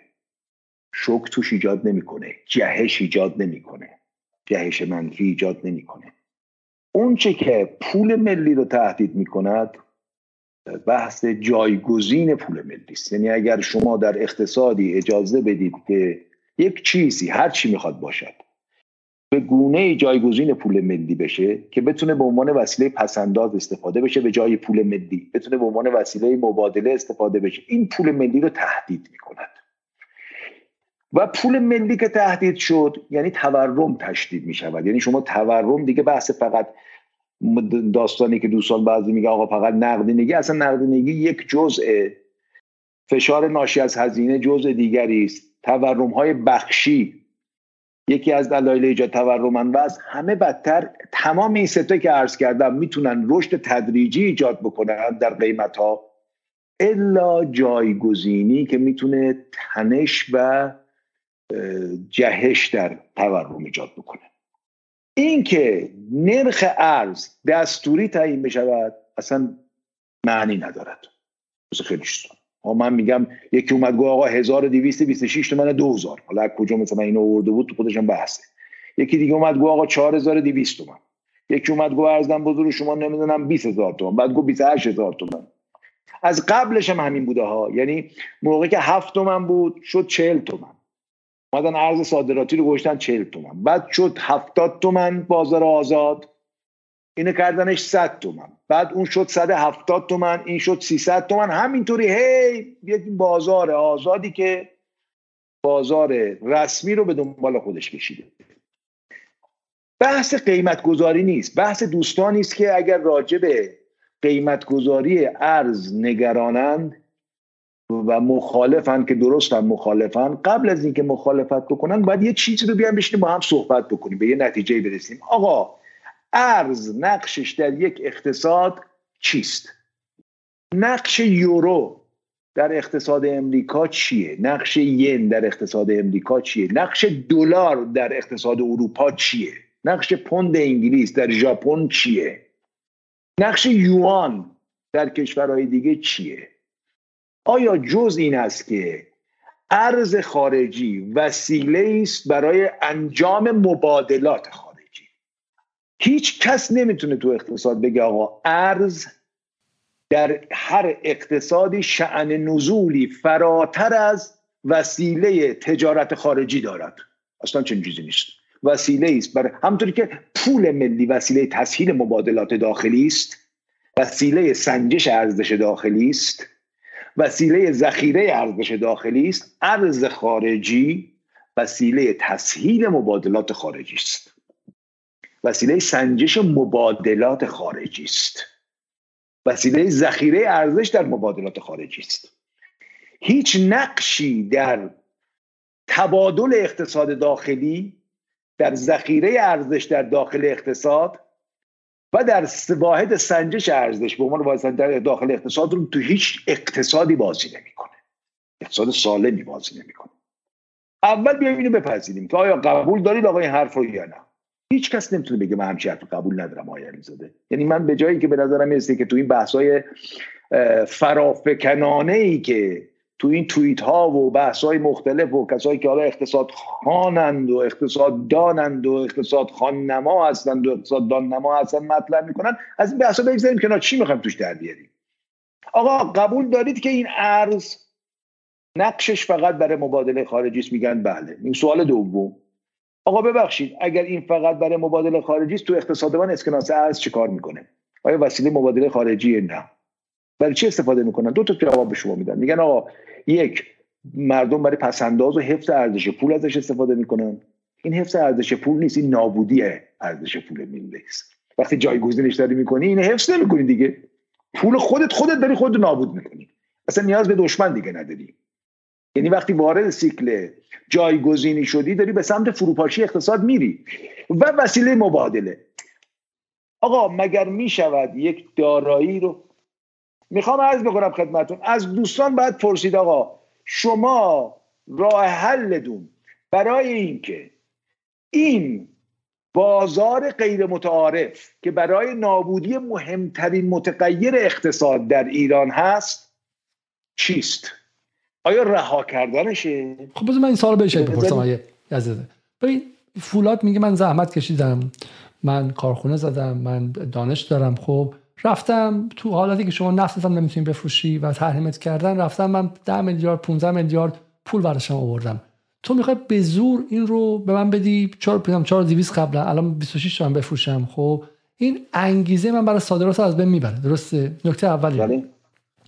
و حالا ما داریم دعوا می‌کنیم میگیم که اولا تو باید به داخل ارزونتر بفروشی بحثی که آیه همت قلی زاده کرد خب؟ بعد داخل ریالی بفروشی تو باید در خارج فلان کنی بعد قیمتی که آوردی رو ارزون بدی و غیره. شما میگه این چیز مطرح نیستش درسته؟ شما از بله. فولاد فولاد بعد چند بفروشه این ارز رو؟ الان سوال اینه آیا فولاد آیا خامنه‌ای گفت که, که اینطور نباشه که به کانال های تلگرامی بفروشه؟ اون یکی گفت این کانال های تلگرامی توی سلیمانی است. شما میگی بعد چقدر بفروشه این فولاد؟ آقا هر چقدر که بازار تعیین می‌کند. منتها بازاری که تقاضا درش برای واردات هست. نه برای دلالی و جایگزینی پول ملی. یعنی چی؟ ببینید ما دو تا بازار داریم تمام مشکل ما از اینجا شروع میشه آقای علیزاده. یعنی تمام کج فهمی هم که متاسفانه کارشناسای ما دارن از اینجا شروع میشه که این رو درک درک می‌کنن. نه چرا نمی‌خوان بهش توجه بکنن؟ که من دو تا بازار مجزا دارم. یک بازار آزاد ارز بازار خودساخته عجیب غریبی است که تو چند تا کشور هم بیشتر وجود ندارد. یه بازار رسمی ارز است. در این بازار رسمی ارز تقاضای ارز مطابق تئوری های اقتصاد است. مطابق واقعیت هر اقتصادی است. تقاضا برای وارداته. یعنی من میرم بانک اسکناس کسی به من نمیده چون بدارم به دردم نمی‌خوره اصلا. میگم آقا این ثبت سفارش من اینقدر دلار می‌خوام. بانکم میگه باشه بانک فروشندت کیه صرافت کیه در شرایط تحریم فلان حرفا من این حواله می‌کنم واسه. ریال از شما می‌گیره. ارز به نمایندگی شما حواله می‌کند. میره برای واردات انجام میشه. یه بازاره این بازار خصوصیت خاص خودشو داره کنترل تقاضا درش بسیار راحته. مثل همه دنیا یعنی به محضی که تو همه دنیا می‌بینن تقاضای ارزم بزرگ شما واردات داره بالا میره با سیاست تعرفه کنترلش می‌کنن. سیاست تعرفه چیکار می‌کنه آقای علیزاده؟ دلار رو گرون می‌کنه. با نرخهای کاملا متفاوت.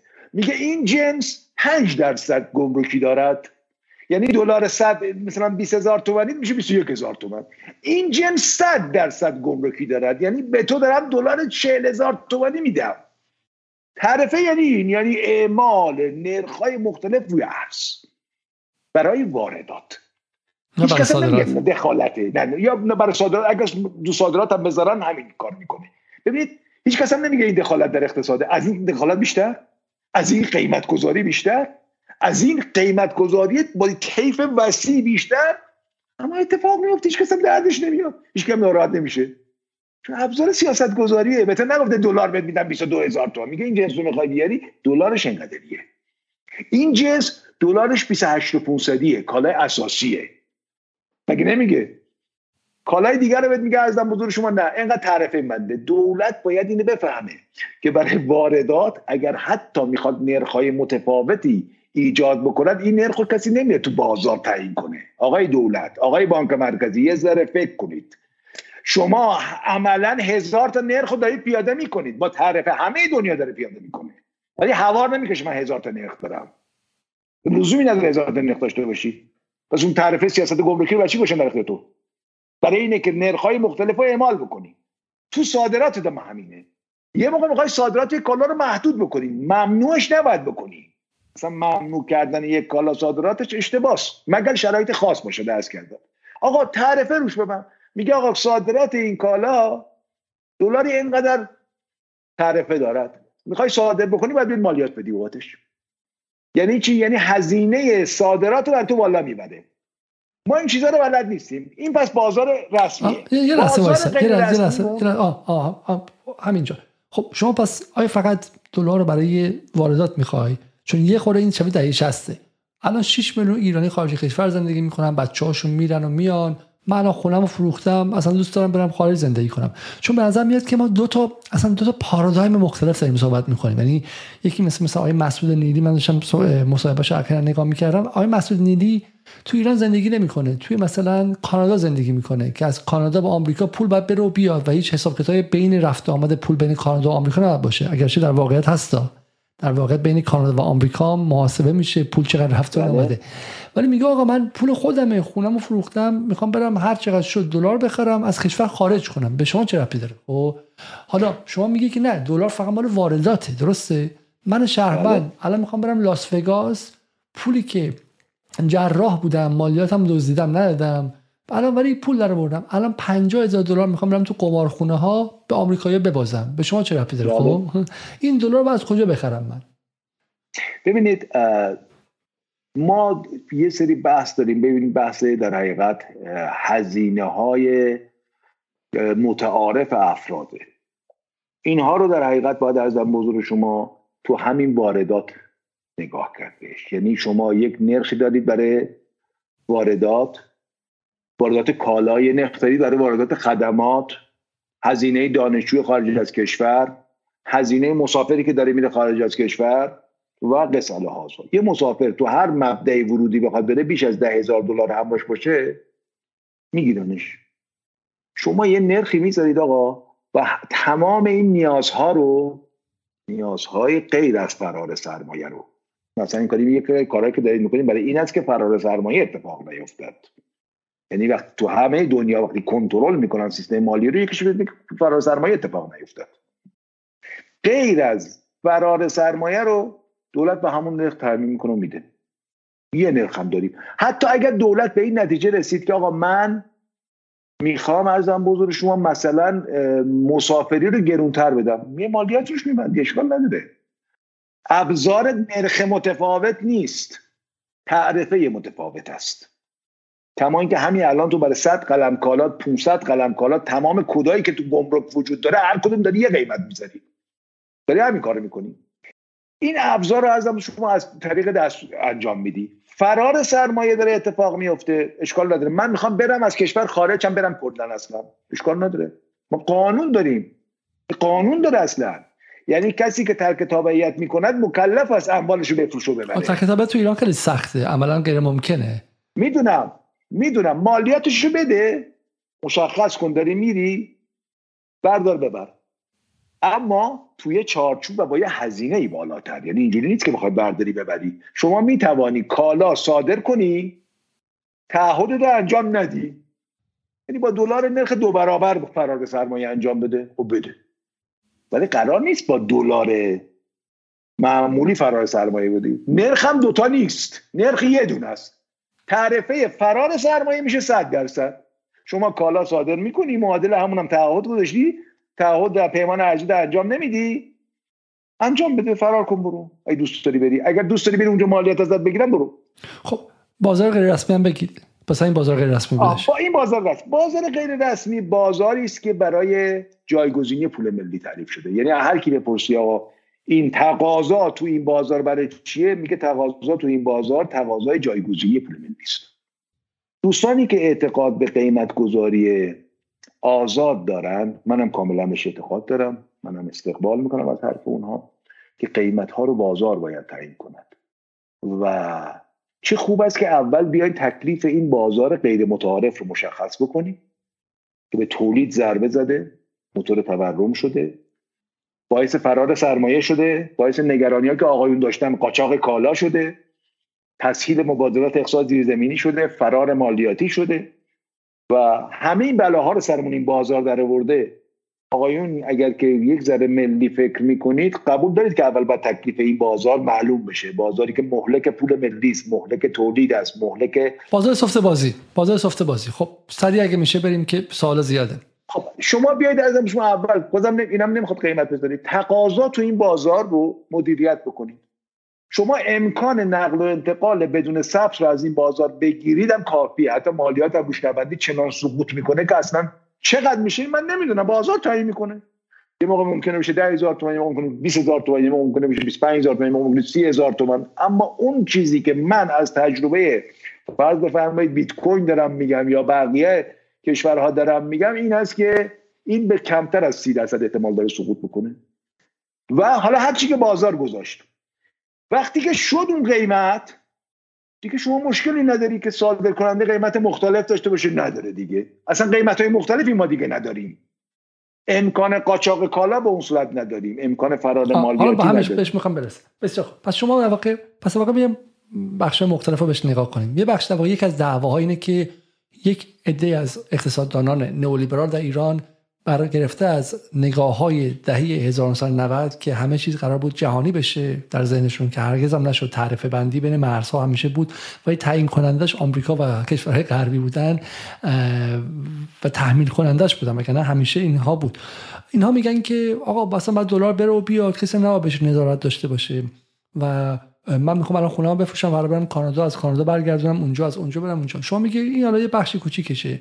این اونقدر موثر نیست در ایران. این هست اینو باید جلوشو بگیریم با تعرفه گذاری. بخش مهمتر برای شما اینه که کسایی که از ایران خارج نمیشن. فرار سرمایه هم نمی‌کنن. دزدی هم نمی‌کنن. پول هم نمی‌خوان برن تو لاس وگاس. یه شب قمار بریزن و تو شکم آمریکایی بریزن. بخش اصلیش اما خاله خودمونن. لاس وگاس داریم ما یه لاس وگاس هم داریم در وال استریته. بله حالا بهش می‌رسم. بله عمده قمارخونه اونجاست. حالا ولی ما شما میگی که اینا هم که حالا فرار سرمایه می‌کنن و کانادا میرن و شعار مرگ بر جمهوری اسلامی میدن بازم بکنم اصل ماجرا شما میگی که عمه خاله خودمونن که ممکنه هم تا از از شاب اون طرف نرفته باشن. ولی اینا بدونی که بدونن و اون شرکت های بزرگ اینا با جایگزین کردن دلار و سکه دلار به ویژه. خب اینا مصرف کننده اصلی دلار شدن در ایران درسته؟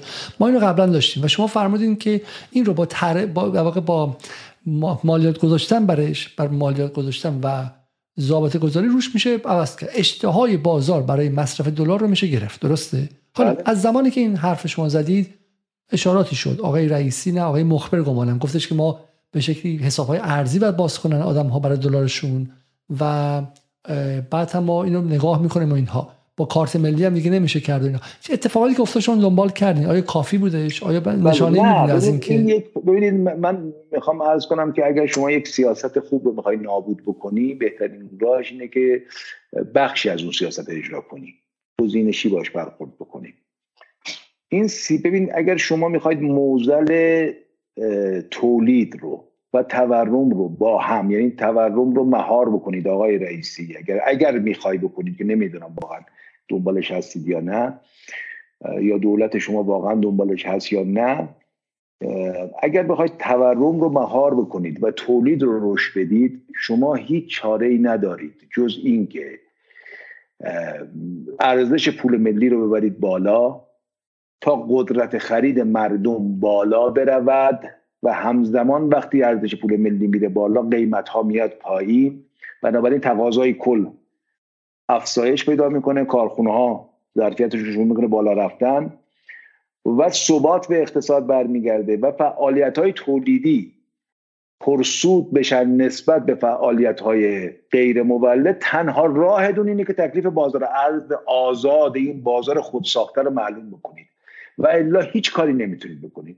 اگر اراده دارید که این اهداف رو دنبال بکنید شما باید به تکلیف این بازار رو معلوم کنید. بازار هم بگیره ببندی نیست که من بیام آقا بگیرم ببندم اینجا این تبلیغ نکنه اونجا اون قیمت نده. نه بیام اصلا اشکال نداره آقا. من می‌خوام با دلار معامله کنم تو کشور ایران. باشه معامله کن مشکلی نیست. منتها ول نمی‌تونی باشی. تو باید بیای دلار تو بذاری تو بانک تو بانک نقل و انتقال بکن. بخر بفروش به هر کی می‌خوای ارزم شما انجام بدی. با سکه می‌خوای پس انداز بکنیم. باشه داشته باش. منتها توی سیستم بانکی نگردار که من بدونم که چی کجا هست. و اگر داری باش معامله انجام میدی من بتونم معامله رو ردیابی بکنم.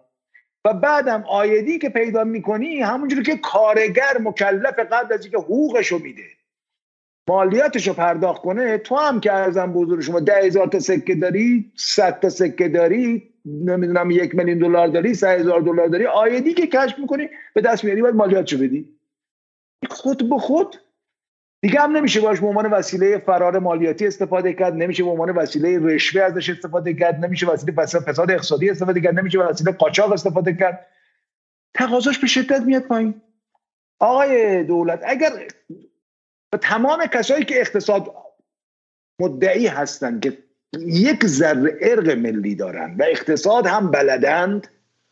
اگر مشکلی تو حرف بنده می‌دونن بیان بشینن با هم صحبت بسیار خب حالا خب برسیم به اینجا پس. به اینجا که شما میگی آقا پس من می‌تونم ادعای آقای عزیزاده اینه که من می‌تونم به شکلی دلار رو که وسیله کل ملک بازی هفته بازی شده بازار جمع کنم اینجوری خب و دولت لازم نیست قیمت گذاری هم کنه. دولت کافیه که از ابزارهای مشروع خودش که تو غرب هم استفاده میشه استفاده کنه تا اینکه اتفاق بیفته. خیلی خیلی هم ساده به نظر می‌رسه. ولی چیزی که هست اینه دکتر در جهان واقعی داریم حرف می‌زنیم. بذار همین الان یکی از این مخاطبا حرف جالبی زد آقای مجید گرگانی. میگه در اقتصادی که ما فرار مالیاتی هنگفتی داریم حتی قشری مثل پزشکان مالیات نمیدن به نظرتون با مالیات بر آیدی سرمایه بازم میشه این قانون؟ این قانون دور زده نمیشه. اونم ملتی که به دولت بدبینه. حالا من همینو برمیگردم به این بحث ارز. آیا ملتی که به دولت بدبینه ارزش رو قایم نمی‌کنه؟ با چه با چه ابزاری شما می‌خواید بکشین ارز و توی چم توی مثلا حسابای ارزی؟ خب؟ به عبارت دکتر من به این شکل بگم. بحث خیلی ساده تره به نظر میاد که دولت اصلا کار اقتصادی نمی‌کنه. یعنی اصلا دولت دنبال ایجاد دنبال اعمال حاکمیت اقتصادی نیست. دولت بلیه نه دولت رئیسی ها. دولت روحانی که بدتر باز رئیسی می‌خواد یه انطلاپی داشته باشه. رئیسی میگه ما در حساب های خصوصی مردم سرک نمی‌کشیم.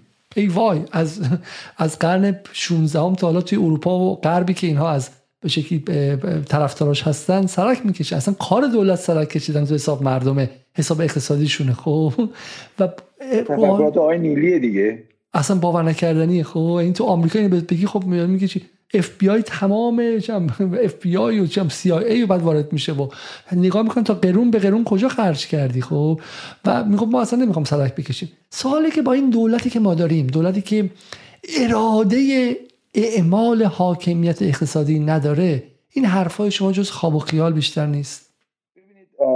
کاملا حرف درسته. اولا اینکه مالیات رو دور می‌زنن. ببینید مالیات اسمش روشه میگه پرداخت اجباری غیر جبرانی. یعنی پرداخت که با درد همراهه و هیچ کس نمی‌خواد مالیات بدهد. یعنی اگر تو غرب مردم مالیات میدن دلیلش نیست که فرهنگ مالیاتی دارن. دلیلش اینه که اگر ندن باباشونو میرن جلو چششون.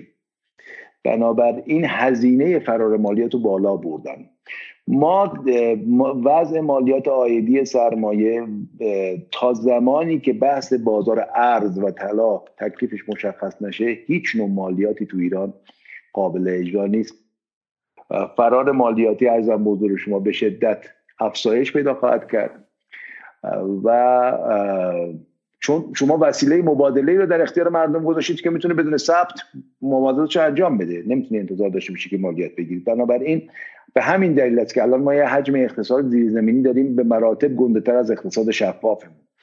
و یک از دلایل مازاد آقای علیزاده نقدینگی هم همینه. یعنی شما در بخشی از اقتصادت اصلا نقدینگی رسمیت جریان نداره. برای اینه که اضافی میاری و اگر چنانچه اقتصادت شفاف بشه یعنی امکان مبادله با شپ پول ها رو از بین ببری شما نقدینگی کم هم میاد. ما با کمبود نقدینگی قطعا مواجه میشیم.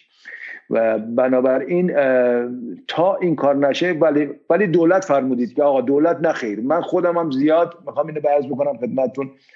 بیشتر به دستگاه های دیگه حاکمیتی اعتقاد دارم که باید یه کاری بکنم چون حل این موزل در حقیقت در چارچوب وظایف قوه قضاییه مثلا هست. ببینید ما اصلا برای حل مسئله بازار ارز و مدیریت بازار ارز و طلا کافی از قانون در حقیقت مبارزه با قاچاق ارز و کالا استفاده بکنیم. این وظیفه قوه قضاییه است. یعنی قوه قضاییه می‌تواند با دو تا دستورالعمل به جایی که آقای رئیس جمهور هوار بکشه همه رو به خط کنه. قدرت هم داره و می‌تواند شوخی هم با کسی نداره. وظیفش هم هست. پس, پس ما الان الان از آقای ایجی باید بخوایم نه از آقای رئیسی. من به نظرم می‌رسه که از آقای رئیسی بخوایم نتیجه ای نمی‌گیریم. یعنی اگه می‌خواستیم نتیجه بگیریم خب ارزم بزرگ شما تالا گرفته بودیم دیگه.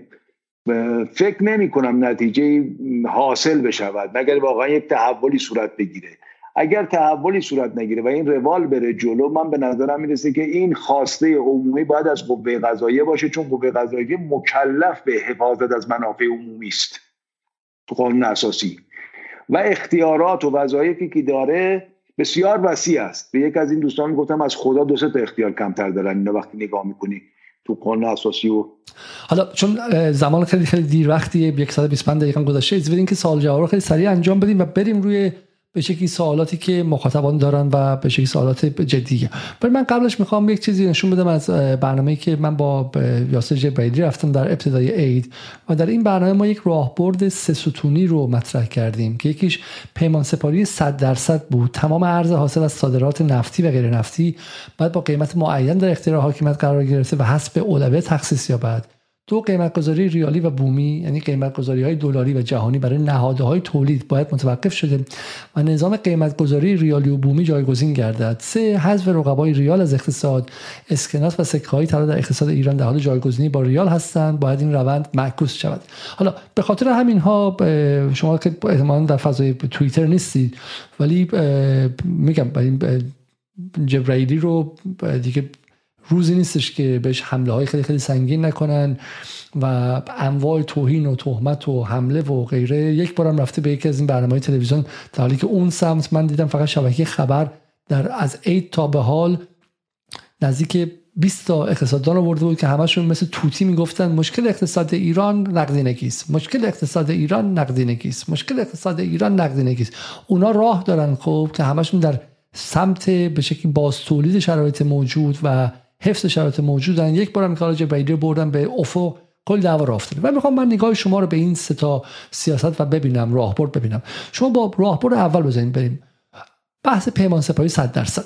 آیا شما معتقدید که پیمان سپاهی 100 درصد و زمان کوتاه؟ الان روسیه سه روز برای 80 درصد اول و بعد زمان کوتاهی هم برای بقیهش گذاشته. شما نمی‌تونید پول ورداری توی مهر. که دلار هست 25 تومن. بیاری تو ایران باش بری بازی کنی کل ملق بزنی. اونم چه پولی؟ 5 میلیارد دلار مال مس. 7 میلیارد دلار مال اون یکی. 9 میلیارد دلار مال پتروشیمی. یعنی بازیگرانی که اصلا قابل رقابت نیستن. خب باشون بازی کنی بعد دلار که شد فلان قدر بگی که من حالا اینقدر میفروشم. بابا تو خود دلار این کار کردی. 5 میلیارد چی؟ به من به قول شما نیم میلیارد به من بدید. خب من به قیمت ارز تو ایران به 24 ساعته بالا پایین می‌کنم. درسته؟ تو بازار بازار 5 میلیاردی با یه میلیارد شما می‌تونید کلمه علاقه اساسی انجام بدی.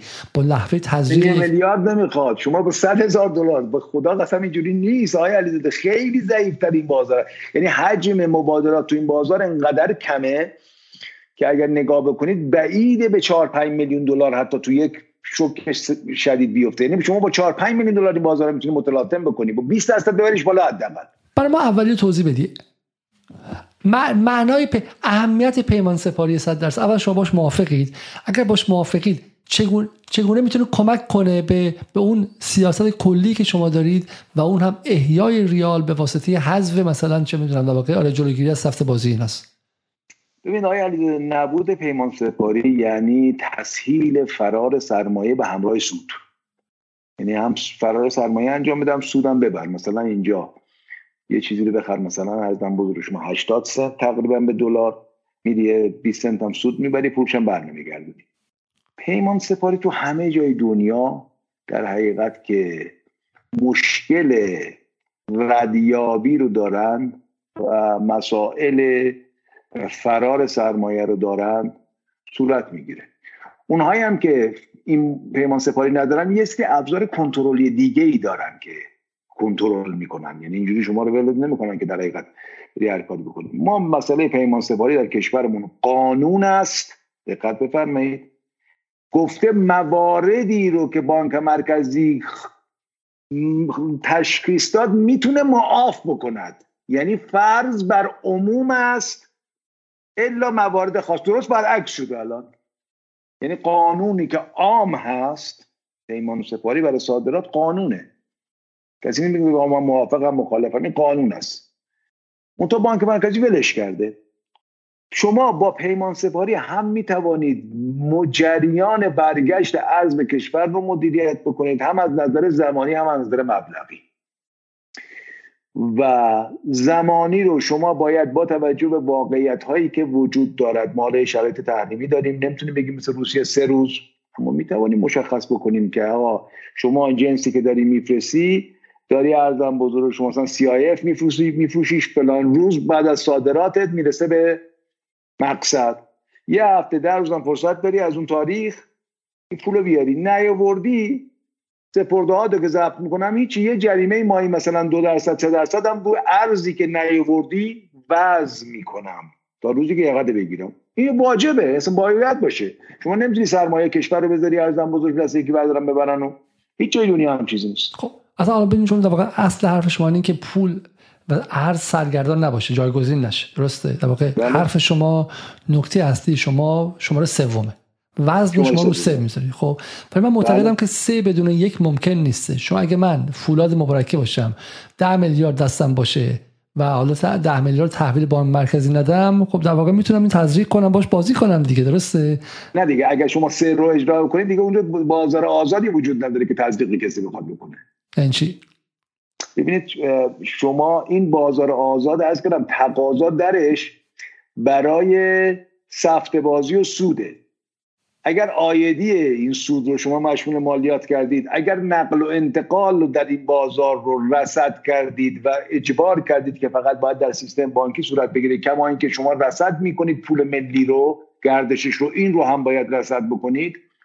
اون موقع دیگه تقاضایی وجود ندارد که کسی فکر کنه که می‌تونه بیاره ارزم بزرگ شما تو این بازارها چون شما... اسکناس ارز به درد واردات می‌خوره به درد چیز دیگه ای نمی‌خوره.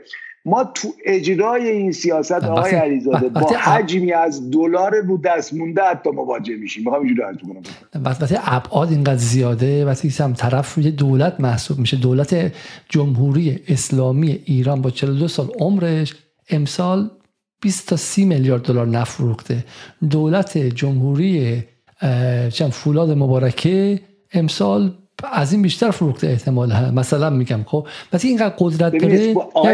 می‌تونه تصمیم بگیری یک وایس می‌تونه تصمیم بگیری الان وارد کنی نکن بذارید خودتون یه لحظه جای مثلا روسیه. خب شرکت های بله. اولیگار، اولیگارشی در روسیه. اون موقعی که روسیه زیر فشار بود تصمیم گرفتن که الان دلار برنگردونن. خب وایس برن که تکلیف پوتین چی میشه. خب تحریما بیشتر میشه کمتر میشه اصلا پول بیرون نگه دارن و غیره. این بدون پیمان سپاری. وقتی که اون طرف می‌تونه 6 ماه یه سال دو سال پول دستش باشه شما بالاخره در واقع دولت موازی داری که می‌تونه تکانهای یک چیز لازمی است که شما می‌تونه ببین بحث حذف رقبای ریال بحث بازار آزاد از پیمان سپاری بحث مدیریت بازار رسمیه. این دوتا رو با هم قاطی نکنیم. بگیم تا اون نشینیم. اون بحث بازار رسمی ارزه بازار رسمی ارز پیمان سپاری درش باید صورت بگیره. جرایم تاخیر باید به شدت بازدارنده باشند برخورد و مجازات باید به شدت صورت بگیره. شرکت های کاغذی نباید درست بکنن بیان صادرات رو به نمونه انجام بدن بعدم بگن کسی نبود بود. نه اینجوری نیست. یعنی باید حساب کتابی داشته باشد کار. ولی بحث حذف رقبای ریال بحث در حقیقت بازار آزاد ارزی است که از بین می‌بره. و دیگه زمینه ای رو شما برای شما برای ایجاد تلاطم تو اقتصاد ایجاد نمی‌کنه. شما اصلا تلاطمی ندارید. آقا من فردا صبح میرم بانک میگم آقا من می‌خوام پولم رو به صورت دلار پس انداز بکنم. میگه چقدر پول می‌خوای بذاری؟ نرخ نرخ یکسان شده است که شده آتومن. آقا اینقدر دلار تو حساب شما ریالش بگیره وسط ثبت می‌کنه که تو حساب شماست. می‌خوای دلار منتقل کنی بکن. ولی از الان حواست باشه این از امروز واسط کنتور میندازه. اگر دلار رفت بالاتر مشمول آیدی هستی. هر نقل و انتقالش هم که باید داخل صورت بگیره. حالا اصلا ریال نمی‌خوای داشته باشی نداشته باش. خب گرفتم اینو.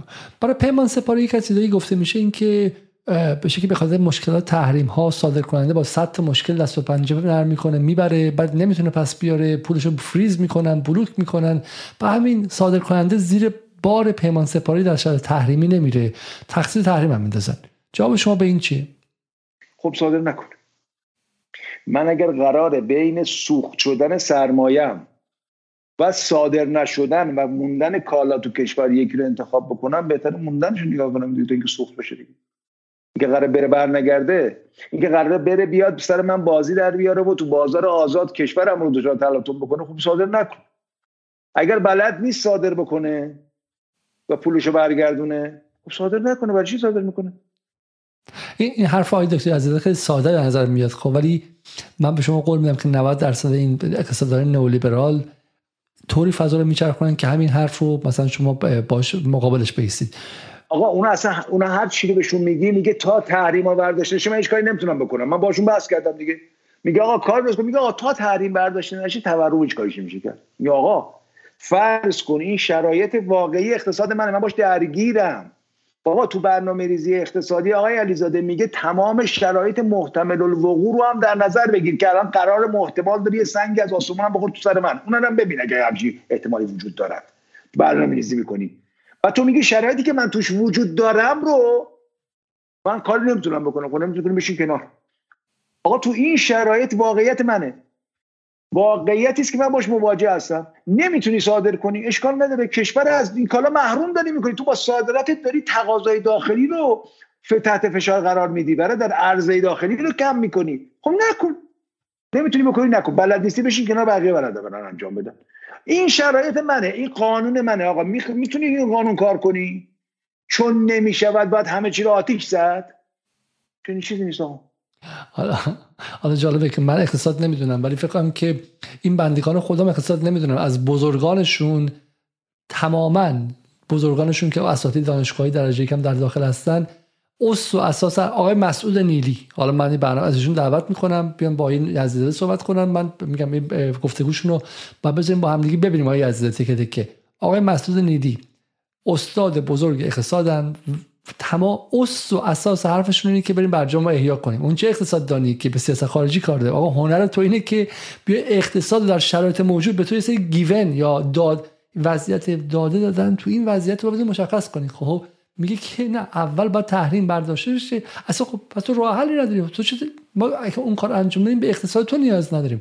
و این خارج از اون چارچوب اصلا نمی‌تونه فکر کنه. چون کتابایی که خونده مال وقتی که دلار میره و میاد با آمریکا رابطه داری و غیره. هنر تو اینه که بتونی در این شرایط موجود بیاندیشی. همونطور که هنر اون اقتصاددانای روس بود که در بدترین شرایط تحریم تاریخ جهان تونستن اقتصاد روسیه رو شکست بدن آقای مسعود نیری آقای طبیبیان آقای چه می‌دونم مدنی زاده و غیره. هنری نیستش که تو اول شرایط برگردونی به چم شرایط کتابایی که تو آمریکا خوندی. حالا من وسط پرانتز بگم. این مال غرب زدگی ها. چپامون هم همینن. چپامون هم دوست دارن که به فرانسه 1968 برگردن می‌تونن انقلاب کمونیستی کنن. اون هم یک سری آدمایی که تو لابراتوار میاندیشن. خب این محصول ذهن غرب زده است که توان اندیشیدن مستقل خارج از کتاب های ترجمه ای که مال غربیا و چشم آبیاس چه چپشون چه راستشون رو نداره. نمی‌تونه برای وضعیت و اقلیم خودش از درون بیاندیشه. یه مقاله آقای علیزاده سر قضیه داشتم. بعد از اینکه عربستان رابطش مثلا با ما یه ذره خوب شد آقا همه خصوصا طرفدارای آقای روحانی و اینا ما که گفته بودیم ببین چقدر خوب میشه اون یکی حرفا. تحت عنوان مقاله تو کانالم نوشتم تحت عنوان مدیریت بادبانی. و عرض کردم که مدیران ما عین کسایی که تو کشتی نشستن موتور رو خاموش کردن. موتور داره ها؟ موتور رو خاموش کردن. پاروها هم گذاشتن کنار بادبان بردن بالا. دعا می‌کنن یه باد موافقی بوزد. اگر وزید میگن میریم جلو. اگر نوزید نشستیم دیگه. تا نوزه نمی‌تونیم بریم جلو آقا ببین. و اونجا گفتم اگر قرار بود که اینجوری کشور اداره کنید که رئیس جمهور دیگه نمی‌خواست کشور. وزیر اقتصاد که نمی‌خواست. یه وزیر خارجی می‌خواست. اون می‌رفت باد می‌داد و بالاخره ازم بزرگ شما راه میافتاد همه چی دیگه. موشک هم باد می‌داد موشک آره چون هسته که باد دادن هسته رو آره. باد دادن رفت. فقط مونده و موشک و ازم بزرگ شما موضوع صادرات. آقای ببین دوستانی که میگن که ما تو شرایط تحریم مشکل داریم برای صادرات برگردوندن از شرایط تحریم. حالا دوستانی که تو خارج از کشور زندگی می‌کنن حرف منو بهتر در حقیقت بهش توجه خواهند کرد. ببینید توی دنیا ما یه پدیده داریم تحت عنوان پولهای سرگردان پولهای سیاه. این پولا با یه درصدی زیر قیمت تو بازار همیشه مبادله می شود می‌خوام بگم اون چیزی که صادر کننده ادعا می‌کنن حرف مفته. و ما بهشون اجازه دادیم که پول نقدم ورداری بیارید. یعنی اینا اگر بخوان وسیله پولشویی بشن تو دنیا هم به راحتی میشه با سود بالا این کارو بکنن. حالا اگر که ما وقتی شدیم چون اقتصاد امریکا وقتی تحریم ها صحبت می‌کنه آقای نفیو میگه که ما اقتصاد ایران رو بخش غیر شرعیش می‌کنه تبدیلش می‌کنیم به پدیده غیر شرعی. این پدیده غیر شرعی همه چیشم بد نیست. یه سری مزایا هم داره. از جمله که مزایایی که داره که شما می‌تونید چنان بشید هاب پولشویی دنیا که اونا بیان التماست کنن که بیا تو FATF لطفا. شرط هم واسط نذارن. آقایونی که می‌خوان صادر کنن میگن نمیشه. واقعا اگر مثلا اعلام بفرمایید که آقا ما در مبادی ورودی مثلا در جزیره کیش در فلان حرفا. پول کش رو قبول می‌کنیم و در مقابلش جنس صادراتی هر که خواست چقدر خواست ببره بهش میدیم. دوچار مشکل میشه؟ نه. پس نگی نمی‌تونیم بیاریم نمی‌شود فلان کرد وقتی بدون اجازه دادن حتی نقدم بیارید اگر بلد نیستید که دروغ میگید بلدید. و خب نکنید. صادر نکنید. خب پس ما رسیدیم از این سه تا بحث رسیدیم اینجا. پس بحث پیمان سپاری بحث حذف رقبای ریال اقتصادی که شما مفصل توضیح دادید. بحثی که خود پیچیده‌تر میشه بحث قیمت گذاری ریالی و بومیه اینجا دیگه حالا چم دیگه واقعا درگیری سنگینه. ما یه برنامه سه ساعت و خورده با همت قلیزاده داشتیم در مورد مفهوم به اسم یارانه پنهان که حالا قلیزاده معتقد بود که مفهوم جعلیه. نو ها از دو تا جا همیشه وارد میشن. وقتی شما میگید که ما می‌خوایم دلار ارزون بشه میگه آ قیمت گذاری دستوری ارزون کردن دلار سرکوب قیمت دلار. اینا می‌خوان سرکوب قیمت دلار کنن. سرکوب قیمت دلار چه اتفاقی میفته بلافاصله صادرات ضعیف میشه باعث افزایش واردات میشه. اینا همدست وارد کنندن نمی‌خوان تولید کننده داخلی نابود شن. و دو قاچاق زیاد میشه. قاچاق قاچاق قاچاق. خب. و از این نظر حالا این یه نگاهه. آیه قلی زاده میگه که ما نفتمون و گازمون و برقمون رو چرا با قیمت آمریکا اصلا حساب کنیم؟ خب مگه تصور کسایی که با قیمت همه جهانی باشه زمانی بودش که آقا یه آمریکا بود. ما قرار بخش از اون بازار آمریکا باشیم. بعد گازمون رو میگن بنزین تو آمریکا هست یک دلار. اینجا هست 3000 تومان یک دلار. ضبط داره 50000 تومان 75000 تومان. قیمت بنزین هست 3000 تومان تو ایران. پس دولت روی هر لیتر بنزین داره 72000 تومان به هر ایرانی یارانه پنهان میده. در سال میشه چقدر حساب می‌کنن؟ 4000 همت میشه خب. پس مردم ایران دارن مفت مفت می‌خورن و یارانه پنهان استفاده می‌کنن. نوش جونشون برن دیگه حرف اضافی هم نزنن. یکی از دعوا اینجاست. قاچاق و بحث یارانه پنهان. نگاه شما به این دو چیه؟ آیا باید قیمت ها در داخل ریالی باشه یا اینکه باید قیمت ها دلاری باشه؟ حالا گفته میشه که اگه قیمت ها رو باشه که الان, الان که دارن دلاری حساب می‌کنن قیمت پایه های بشه کمودیتی ها و قیمت های کالاهای اساسی مثل پتروشیمیا و غیره یکی از دلایل مفصل تورم ها و تورم هاست آ شما معتقدید که اینها بر ریالیشه؟ یعنی شما با این سومین راهکردی که اینجا بود موافقید یا اینکه فکر می‌کنید که نه؟ راهکرد سوم عملا این رو تو خودش داره. قیمت ریا... قیمت گذاری ریالی رو من باش موافق نیستم. قیمت ریالی باید باشه باید ریالی باشه. اصلا اقتصاد نباید دلاریزه بشه. و وقتی که اون راه حل سوم شما ایجاد کنی عملا نقش دلار در کشور حذف میشه. نقش مسکوک طلا در کشور حذف میشه به عنوان مبانی قیمت گذاری ولی اینکه بیان قیمت گذاری ریالی یعنی اگر منظور ایشون این است که قیمت گذاری به جایی که مثلا صورت دلار قیمت گذاری بشه این حرف درستی است شما اصلا نباید اجازه جایگزینی به عنوان وسیله سنجش برای پول ملی بدید. چه دلار باشه چه هر چیز دیگه. چه یوان باشه. اصلا نباید هم چیزی اجازه بدید. اگر بحث نیست که من میگم قیمت این آ تومن قیمت این ب تومن نه. چیزی اصلا ارزم بزرگ شما عرض کردم معنی نداره و قابلیت اجرا هم ندارد. شما باید ارز و تقاضا رو طوری مدیریت بکنید که بری به اون بنابراین در حقیقت شما با هر گونه قیمت گذاری دستوری ریالی نه. و شما حالا بدین چه اتفاقی میفته. اگر واقعا حالا قیمت دلار به قیمت واقعیش نزدیک شه خب این کمودیتی ها و این به شکلی قیمت انرژی و غیرم طبیعی تر میشه. درسته؟ نزدیک تر میشه به اون بازار. طبیعی تر میشه شما الان میگه آقا قیمت داری میگه آقا مثلا من یارانه به نام با دلار چقدر یحساب می‌کنی که یارانه پیدا این قیمت واقعی نیست که. شما اگر می‌خوای بگی قیمت ها چقدره اول خطکش رو درست کن. داری با اون اندازه می‌گیری دیگه. با دلار زد به 50000 تومان می‌کنی زد به 60000 فردا هم زد به 60000 تومان می‌کنی. پس فردا زد به 3000 تومان می‌کنی. این دو طرف هست آقای علیزاده ها. خیلی جالبه به شما بگم. یکی از شیطنت هایی که همین ارزم بزرگ شما بعضی از آقایونی که می‌خوان کمی شیطنت بکنن می‌کنن اینه که میگن آقا مثلا اقتصاد ایران رتبهش افتاد پایین. می‌دونی چرا این کار می‌کنن که؟ میان حجم اقتصاد تبدیل به نرخ دلار می‌کنن. میگن اقتصاد ایران قبلا 400 میلیارد دلار بود مثلا شد الان 300 میلیارد دلار شد 200 میلیارد دلار. پس بعض اقتصاد به هم ریخت. پس نه اینجوری نیست. این بس دو طرفه است. یعنی قیمت گذاری بر مبنای دلار اصلا در حقیقت به نظرم می‌رسه که مال فارق اول شما اگر هم می‌خوای قیمت گذاری کنی نرخ دلار رو واقعیشو مشخص بکن. یعنی زمانی که تقاضای دلار فقط برای واردات. اول این ترتیب شما معلوم بکن.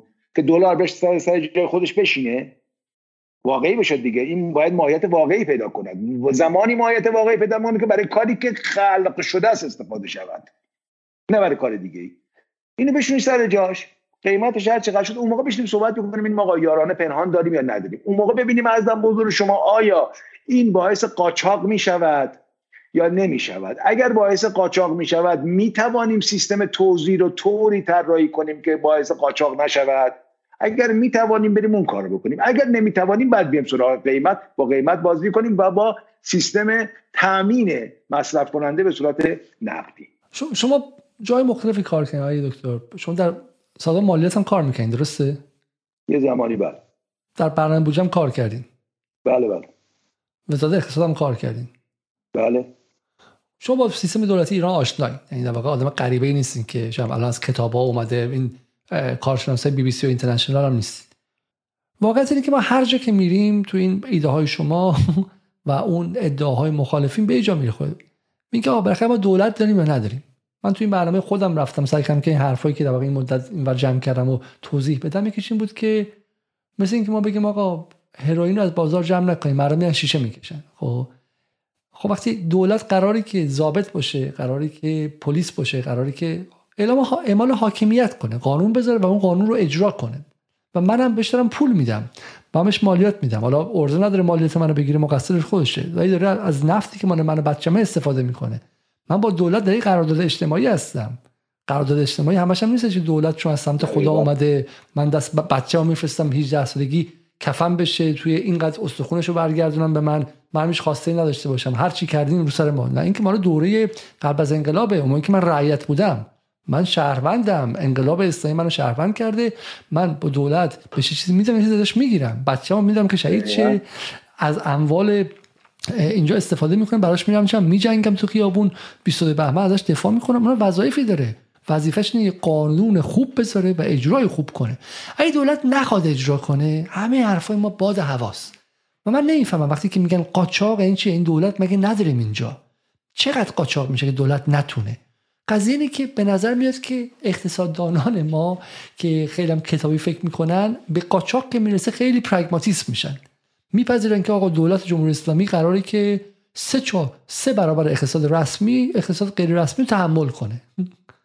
برای ما باید نگران قاچاق باشیم. می‌خوای حرف نشد اگه قرار باشه که ما سه برابر اندازه اقتصاد رسمیمون اقتصاد غیر رسمی باشه ما قیمت دلار بالاتر هم ببریم فرق می‌کنه اون کسی که اونقدر قدرت داره باز یه جایی سوراخ پیدا می‌کنه. حرف رو قبول دارید شما؟ بحث به نظر میاد که ما واقعا در تاریخمون و در تاریخ دولت ملت سازیمون به این لحظه خاصی رسیدیم که یا باید دولت داشته باشیم یا نباید داشته باشیم. یا باید دولتمون اعلام اعمال اقتدار بکنه یا نباید بکنه؟ و من بحث می‌خوام به اینجا برسونم میگم خیلی از ایده های اقتصادی به مخاطب میگم. اصلا هول نشید و اصلا مرعوب نشید. ایده های فلسفی ایده های فلسفه سیاسی ایده های حکمرانی بیش از هر چیزی. ما قبل از اینکه برنامه رو شروع کنیم اولین برنامه ما جدال یک در بهمن 98 با سعید لیلاز بود که شما می‌شناسین احتمالا. درسته؟ ایده سعید لیلاز حکومت یگانه یا اون چیزی بهش بوناپارتیزم بود که مفهومی که از کتاب 18 برومر کارل مارکس گرفته شده. در بوناپارتیزم دولت دعواهای داخلی خودش رو معلق می‌کنه ساسپند می‌کنه مدتی به که اجازه بده که دولت مقتدر شکل بگیره و دولت مقتدر بتونه تناقضات رو حل کنه. خب و امید لیلاز این بود که آقا احتمالا روحانی رو بیرون می‌کنن اصلاح طلبا رو هم بیرون می‌کنن و دولت یک دست شکل می‌گیره. از زمان مجلس بهمن 98 بعدم با رئیسی و این دولت یک دست می‌تونه مقتدر شه اعلام اقتدار، اعمال اقتدار کنه. آیا شما این چیزی رو می‌بینید؟ و آیا با وضعیت موجود ما می‌تونیم این مسائلی که دارید میگید گرفتن مالیات استفاده از اهرام های ضد تورم و غیره رو انجام بدیم یا اینکه نه؟ به عبارتی باز من طولانی شد. شما با آقای خامنه ای می‌خواستین پیشنهاد بدید. آقای خامنه میگه من دو خواسته دارم. مهار تورم رونق تولید. آیا با این دولت موجود و با این روندی که تو این یک سال و نه ماه ده ماه رفته خواستای آقای خامنه ای تحقق پذیر هست؟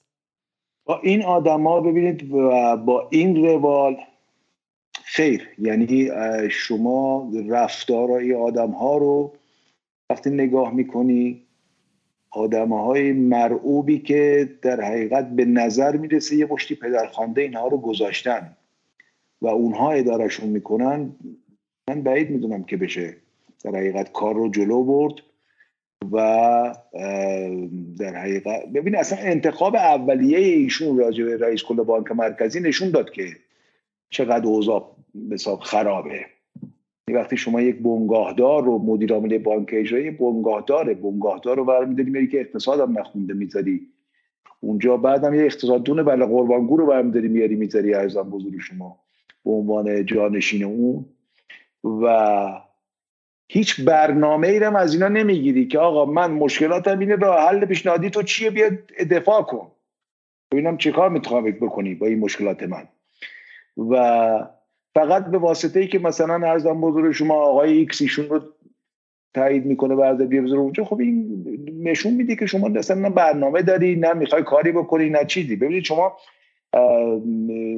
اگر بالاخره رئیس جمهور شدی یه سری شعار دادی این شعارات ببخشید میشه بفرمایید برنامه ای که آقای رئیس جمهور شما بیا یه جلسه اینو صحبت خواستن آقا. شما برنامه ای که بر اساس اون شعار می‌دادی برای تحقق این شعارات چیا بود؟ چه چه برنامه ای دیده بودی و کدوم آدم ها رو دیده بودی؟ میشه اینا رو تعریف بکنی بس ما؟ اگه اینا رو دیده بودی که معلومه که خب چی برنامه هم که اگه داشتی که باید بدی که امکان نداشتی. بنابراین ارزم بزرگ شما زیاد به نظرم می‌رسد که من خودم شخصا عرض کردم من توی حل موزلات این کشور نه به دولت پوپولیست که الان وجود داره اعتقاد دارم. که می‌تونه کاری بکنه. نه به مجلس پوپولیستر از دولتمون.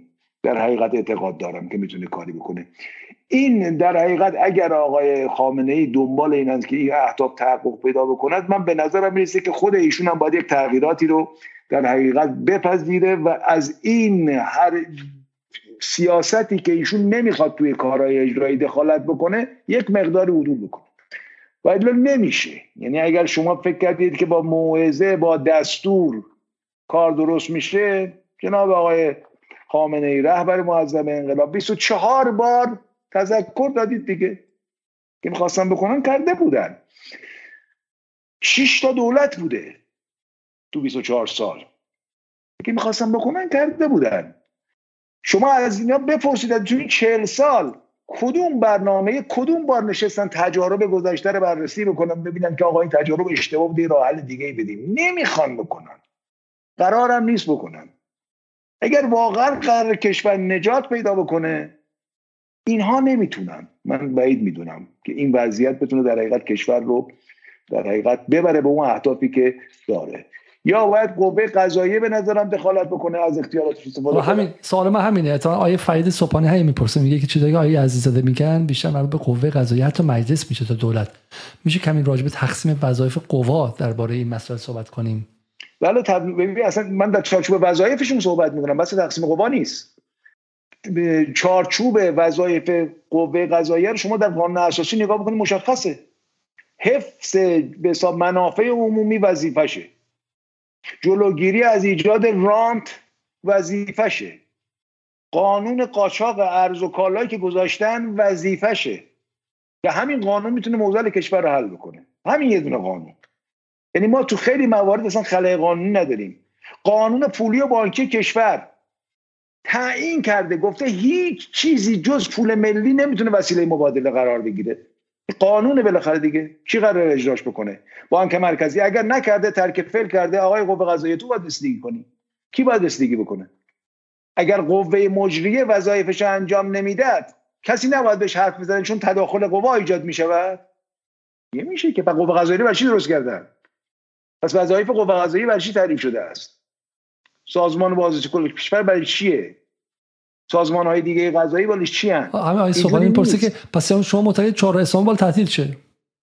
اصلا چهار استانبول که هیچی. ببینید اصلا کل بازاری برای خرید و فروش ارز غیر قابل ردیابی نباید وجود داشته باشه. در هیچ جای دنیا نیست. ببینید تاثیر این من اون چیزی که خدمت شما فرستادم آقای علیزاده ده تا یازده تا کشورن نرخ تورم رو تو این ده تا یازده تا سال گذشته است. تقریبا همشون از جمله روسیه که دچار جنگ هندی که هفتاد میلیارد دلار کسری تراز تجاری دارد.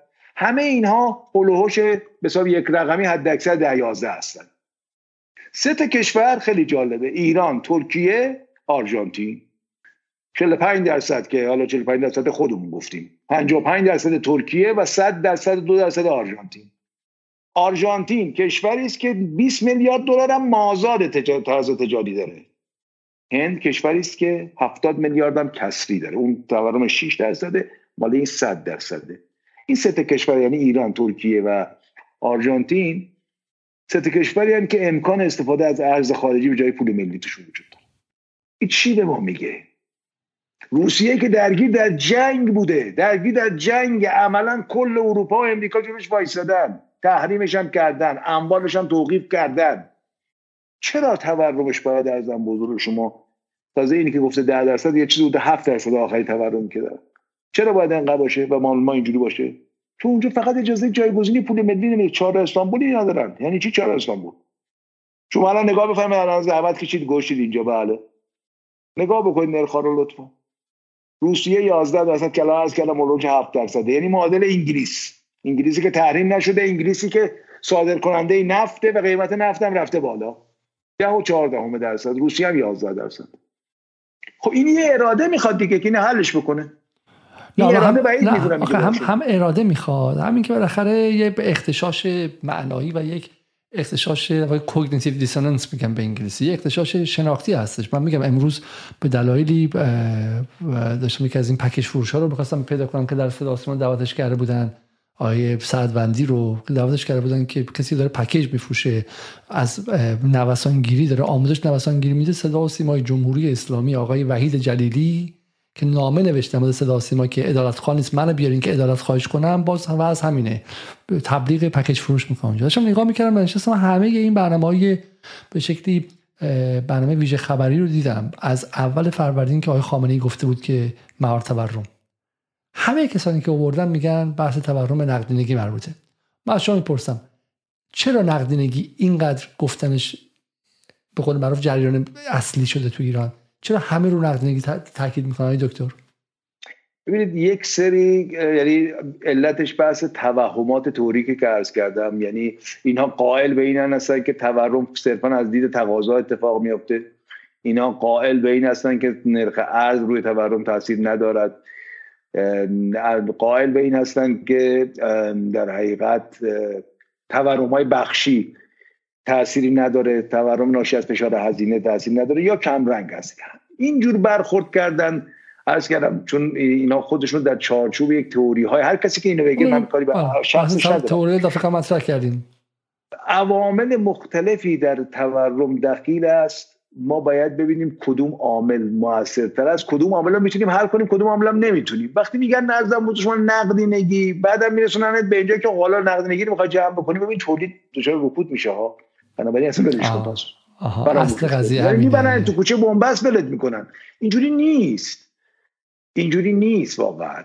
این نکته خیلی نکته قشنگ بود دکتر. شما ببینید بعد یه چیزی دیگه مثلا من حالا آقای من خیلی تعجب کردم واقعا. البته یه جهتی بدم نیست. آدم نگاه می‌کنه می‌بینه کسایی که مثلا با حرفا می‌خوان مخالفت بکنن حرف برای گفتن ندارن. کسایی که مثلا به آقای جبرائیلی من دم حمله کردن اون صحبتی که تلویزیون کرده بود خیلی جالبه که هر یک اقتصاددان یک کارشناس علاقمند به اقتصاد وقتی که یک داستانی رو راجع به اقتصاد امریکا میشنوه که بسیار اهمیت داره و با تمام آموزه هایی که بهش یاد دادن مقایره خب خیلی باید واسش جالب باشه دیگه و بره بررسی بکنه ببینه که آقای آقا که داری همچه حرفی می‌زنی. حرف درست بوده یا نه؟ تو تاریخ اتفاق افتاده در سال 1933 یا نه؟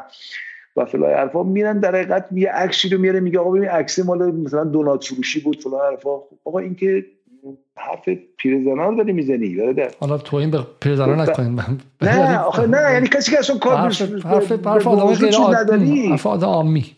نه غیر عامی که غیر مرتبط با موضوع دارم عرض می‌کنم. تو به عنوان یه اقتصاددان بیا ببین حرفش درسته یا نه و با اون ازم بزرگ شما برخورد بکن. و اگرم که مؤمنی که امیرالمومنین میگه ببین چی میگی اصلا تو نبین چی میگی اصلا تو چی کار داری که کی داره یه حرفا می‌زنه؟ ببین آقا این حرف مهم اتفاق افتاده یا نه؟ خیلی جالبه. این نکته شما اینه میگه که طرف پدرشو برد تو بازار بفروشه. گفتن چه کار داری می‌کنی مرد مؤمن؟ آدم که پدرشو نمیفروشه. که حالا من یه قیمتی میگم کسی نخره برای نکردنه.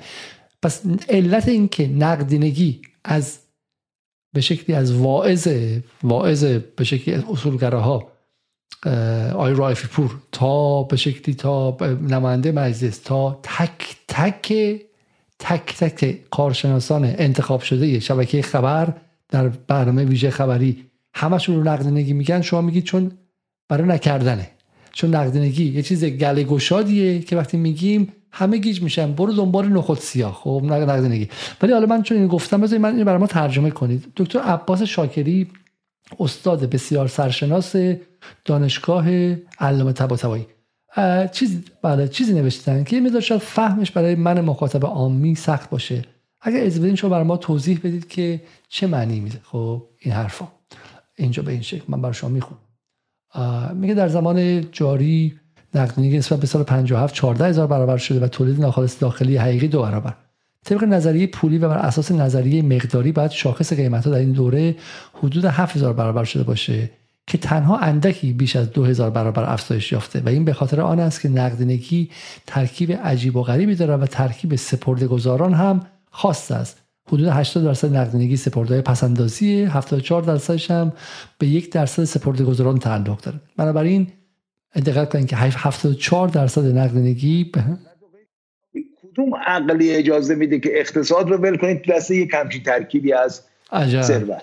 عجب. اینو دقت کنید یه بار دیگه. 80 درصد نقدینگی سپردهای پسندازی اونایی که میگن ول کنید میگن یه همچی کاری بکنید. ببینید داستان این بخش زیادی از نقدینگی های سیلان یافته بیش از حد تناسب های قبل بیش از حد تناسب های قبلی وارد فعالیت نامرتبط با جی دی پی شده است.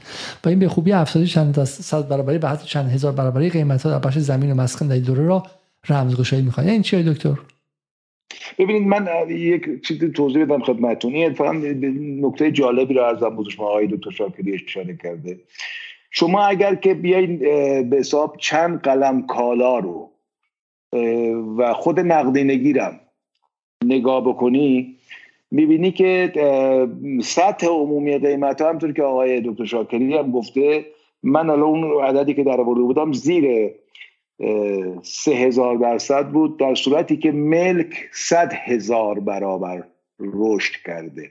این همون بحثی است که می‌خوام عرض بکنم اگر نقدینگی تنها عامل موثر روی تورم باشه این باید به صورت یکسان تو تمام اقتصاد عمل کرده باشه دیگه. چرا یه جایی باد کرده اومده بالا؟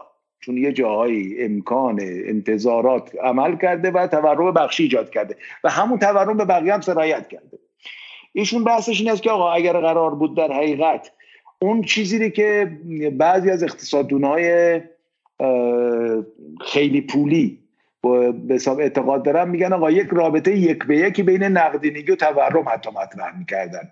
یه زمانی می‌گفتن اگر یک درصد نقدینگی بره بالا تورم یک درصد میره بالا. بعد عملا دیدم نه همچین حرفی نیست. و جالبه که بگم تو یک دوره اینا در ایران معادلاتی هم مدل هایی هم ران کردن و برآورد کردن که اینم ثابت می‌کرد. اینم خدمت تو عرض بکنم جالبه.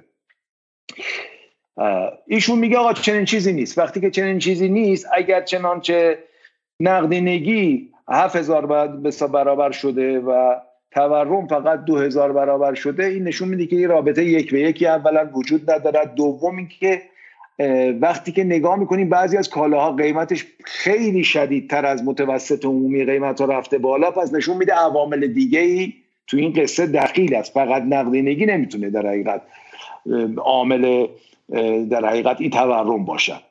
حتی بحث الان نرخ ارز رو هم اینجا اگه شما نگاه بکنه توی این قضیه اگر گفته باشه اگر هم نگفته باشه تو همینجا بازم میشه در آورد که ارزم بزرگ شما. وقتی شما سطح عمومی قیمت ها رو دارید و نقدینگی رو دارید و یک رشد دو هزار درصدی رو دارید بحث تورم وارداتی و تغییر نرخ ارز رو هم روی در حقیقت تورم تاثیر خیلی شدیدی تو دوره که ایشون داره بررسی می‌کنه نبوده است. درست هم هست چون ما نرخ به حساب تاثیر نرخ ارز تو اقتصادمون عملا از سال 90 به بعد. که نرخ جایگزینی همونطور که خدمتتون عرض کردم از یک گذشت تاثیر افزایش نرخ ارز به حساب روی تورم ما از سال 90 به بعد به شدت شروع کرد یه مقدار یه مقدار دیر وقته ولی من مثلا خیلی جالبشون دقیقا همون حرفایی که ما در برنامه قبلی شما فرمودید. میگه طبق این نظریه پول برونزاست و سرعت گردش پول ثابت و تقاضای پول هم با ثبات. اما بحث ما درباره اقتصاد ایران اینه که در کشور ما نه سرعت گردش پول ثابته نه تقاضای پول با ثبات و جنبه درونزایی پول هم در سالهای گذشته تقویت و تشدید شده. درونزایی پول این چی؟ ایشون حالا داره در حقیقت بحث همون جایگزینی رو به یه به یک دید دیگه بهش داره مطرح می‌کنه. آه بسیار خوب. خب حالا میگه علاوه بر این 80 درصد نقدینگی ما سپرده های پسندازی و شف پوله و تنها 20 درصد اون پول و 70 درصد سپردهام که مربوط به یک درصد سپرد گذارن. سوالاش که همون سوالی که شما دفعه قبل پرسیدید میگه آیا با این وضعیت وقتی هر سال مقدار زیادی به نقدینگی کشور اضافه میشه این مقدار اضافی به طور متناسب در دستان عامه مردم قرار می‌گیره؟ از این گذشته در 6 سال گذشته تولید ناخالص ملی حقیقی تقریبا ثابت بوده اما قدرت خرید مردم به شدت کاهش یافته. وقتی در این سالها کاهش قدرت خرید مردم انباش شده و حقوق و دستمزدها متناسب با تورم بالا نمیره آیا تورم تورم جاز... تورم جاذبه تقاضا موضوعیت داره؟ این برای ما باز کنین چی؟ ایشون میگه آیا وقتی که توی همچین وضعیتی هستیم که ما عملا به حساب به علت تورم قدرت خرید مردم به حدی کاهش پیدا کرده که تقاضای کل کم شده. درست هم میگه ایشون. تقاضای کل تو خیلی کالاها کاهش پیدا کرده. این در چنین شرایطی آیا تورم ناشی از تقاضا که ناشی از نقدینگی است می‌تونه در حقیقت مورد دفاع قرار بگیره؟ که قطعا نمی‌تونه مورد دفاع باشه. حالا این من دوستان همه دوستانی که از روز اول به ما گفتن نقدینگی نقدینگی و یه سری کانال هم اصلا انگار بغل جدال پارک شده بودن پارک شده بودن. که ما که برنامه میذاشتیم نیم ساعت بعدش برنامه بذارن و با همون تفکر نقدینگی حالا دلایلی داره. دلایلشو شما خواهید دونست و منافعی هست اونجا خب؟ ولی شما اینجا نگاه کنید. آقای دکتر عباس شاکری یکی از بخیر شناخته شده ترین اقتصاددانان غیر نئولیبرال ایران میگه ما طی تحقیق جداگانه درونزایی و برونزایی پول و علیت پول و تورم رو بررسی کردیم. نتایج این بررسی حاکی از حاکی از فعال شدن درونزایی پول و علیت از نرخ ارز به تورم و از تورم نقدینگی دارد. این توضیح بده برای ما این جمله تخصصی. یک بار دیگه بخونید ببخشید. ما طی تحقیق جداگانه ای درونزایی بله. و برونزایی پول و علیت پول و تورم رو بررسی کرد بله. درونزایی و برونزایی این چی؟ بخونید من توضیح بدم خدمت نتایج این بررسی حاکی از فعال شدن درونزایی پول و علیت از نرخ ارز به تورم و از تورم نقدینگی دارد. بعد ادامه میده میگه البته برونزایی محدود و علیت از نقدینگی به تورم در دامنه محدود همچنان موضوعیت دارد. اما این واقعیت که در 6 سال گذشته قیمت بیشتر کالاها همراه با نرخ ارز افزایش یافتند بنابراین این پرش های بی سابقه نرخ ارز است که موتور محرکه تورم های لجام گسیخته اخیر بوده و کاملا بدیهی مشهود و خدشه ناپذیر است.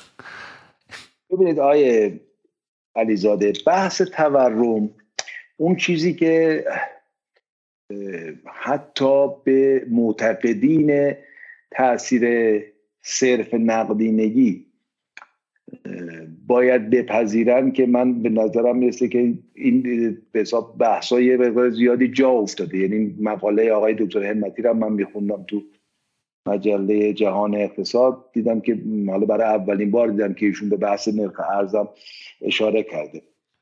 من فقط, من فقط این دکتر اضافه اضافه کنم که دکتر فرزین هم رئیس بانک مرکزی. بالاخره در شبکه خبر دیشب هم گفتش که تورم دلایل مختلفی داره. در دهه 80 مهمترین عامل تورم نقدینگی بود. در دهه 90 به خصوص در چهار سال گذشته عامل تورم فشار هزینه بوده و مهمترین دلیل فشار هزینه هم نرخ ارز باشد به نظر میاد که دکتر اربده های امثال شما جبرائیلی و بقیه داره کار می‌کنه. بالاخره مثل اینکه حداقل در سطح گفتمانی تغییراتی خوشبختانه داره میشه. چون, چون میگم حالا من مخاطبان بگم برید ببینید کی گفت نقدینگی. یا آگاهانه یا از روی ناآگاهی داشت در جهت ادامه وضع موجود عمل می‌کرد. کسی که هر کی گفت نقدینگی هر کی گفت نقدینگی در این دلیل تورمه داشت به شما آدرس اشتباه می‌داد. یا به خاطر منافع اولیگارشی یا اینکه از روی آگاهی بفرمایید دکتر. حالا بحثی که آقای دکتر شاکری داره مطرح می‌کنه به زبان دیگه این قسمت آخری رو که شما گفتید همون موضوع مهلک اقتصادی است که جلسه قبل من خدمتتون عرض کردم. یعنی ورود به حلقه باطل. جابجایی علیت و معلولیت. یعنی اگر چنانچه نقدینگی تو فاز اول باعث تورم و کاهش ارزش پول ملی می شود فاز دوم و افزایش نرخ ارز می شود از اینجا به بعد وقتی که جایگزینی داره صورت می‌گیره بین پول ملی و حساب ارزهای خارجی افزایش نرخ ارزهاست که باعث تورم میشن.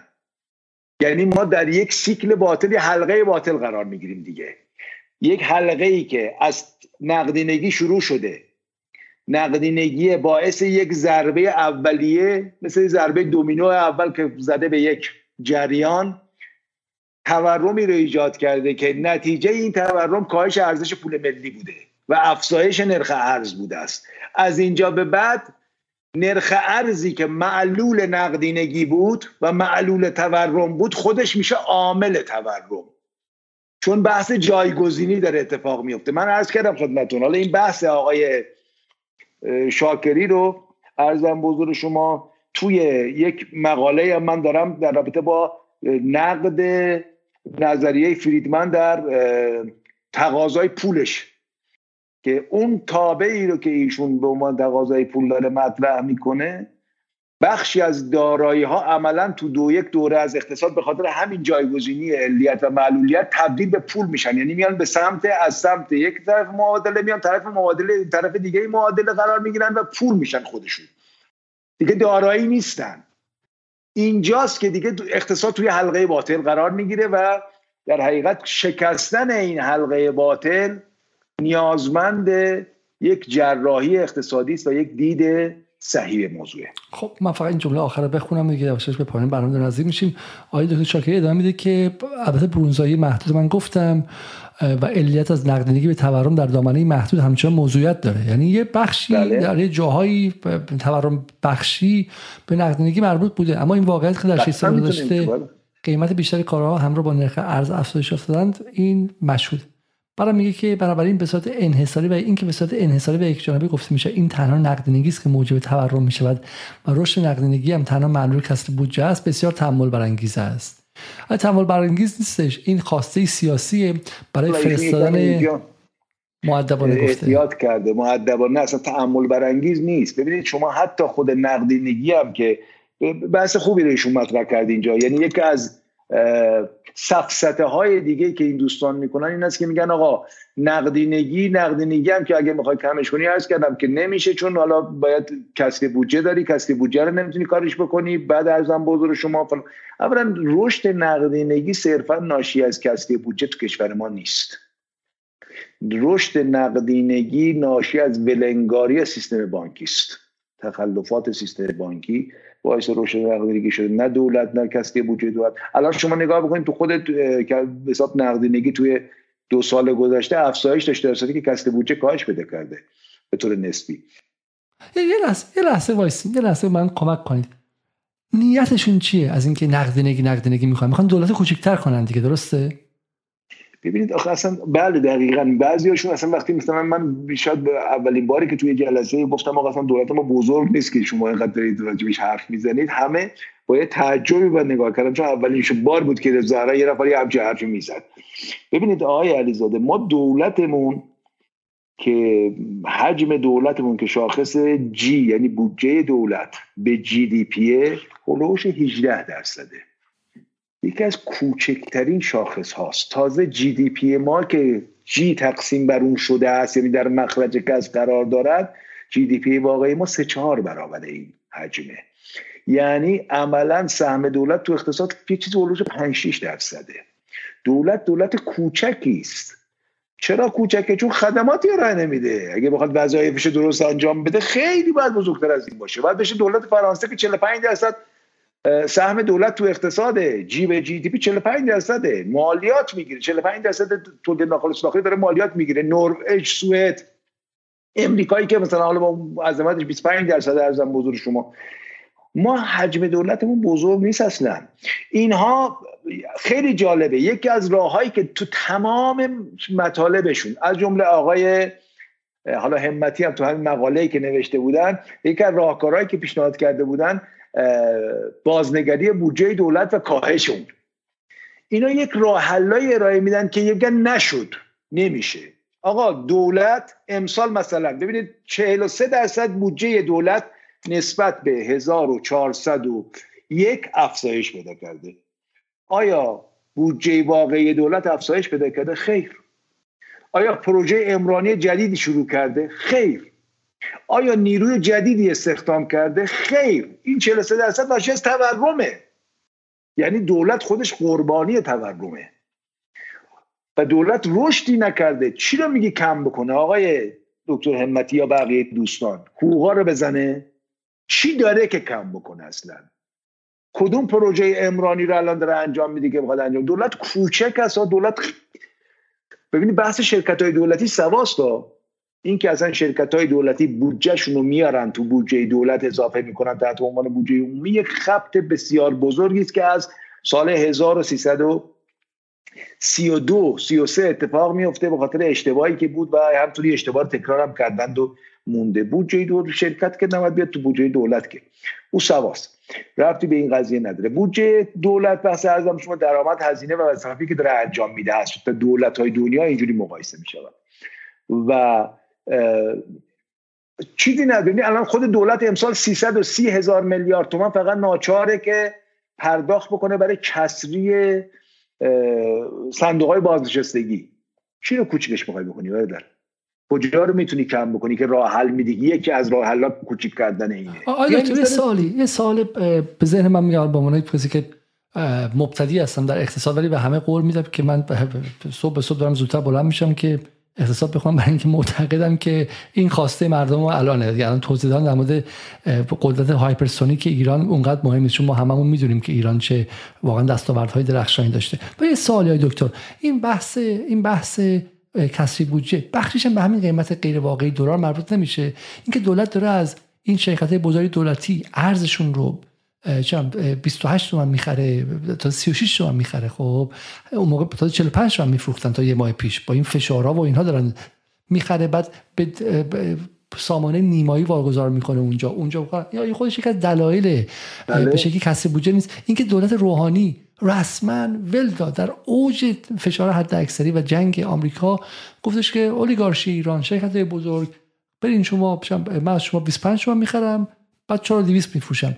یک از دلایل اصلی این انباش کسری بودجه در این سالها خود این قضیه نیستش؟ دقیقا.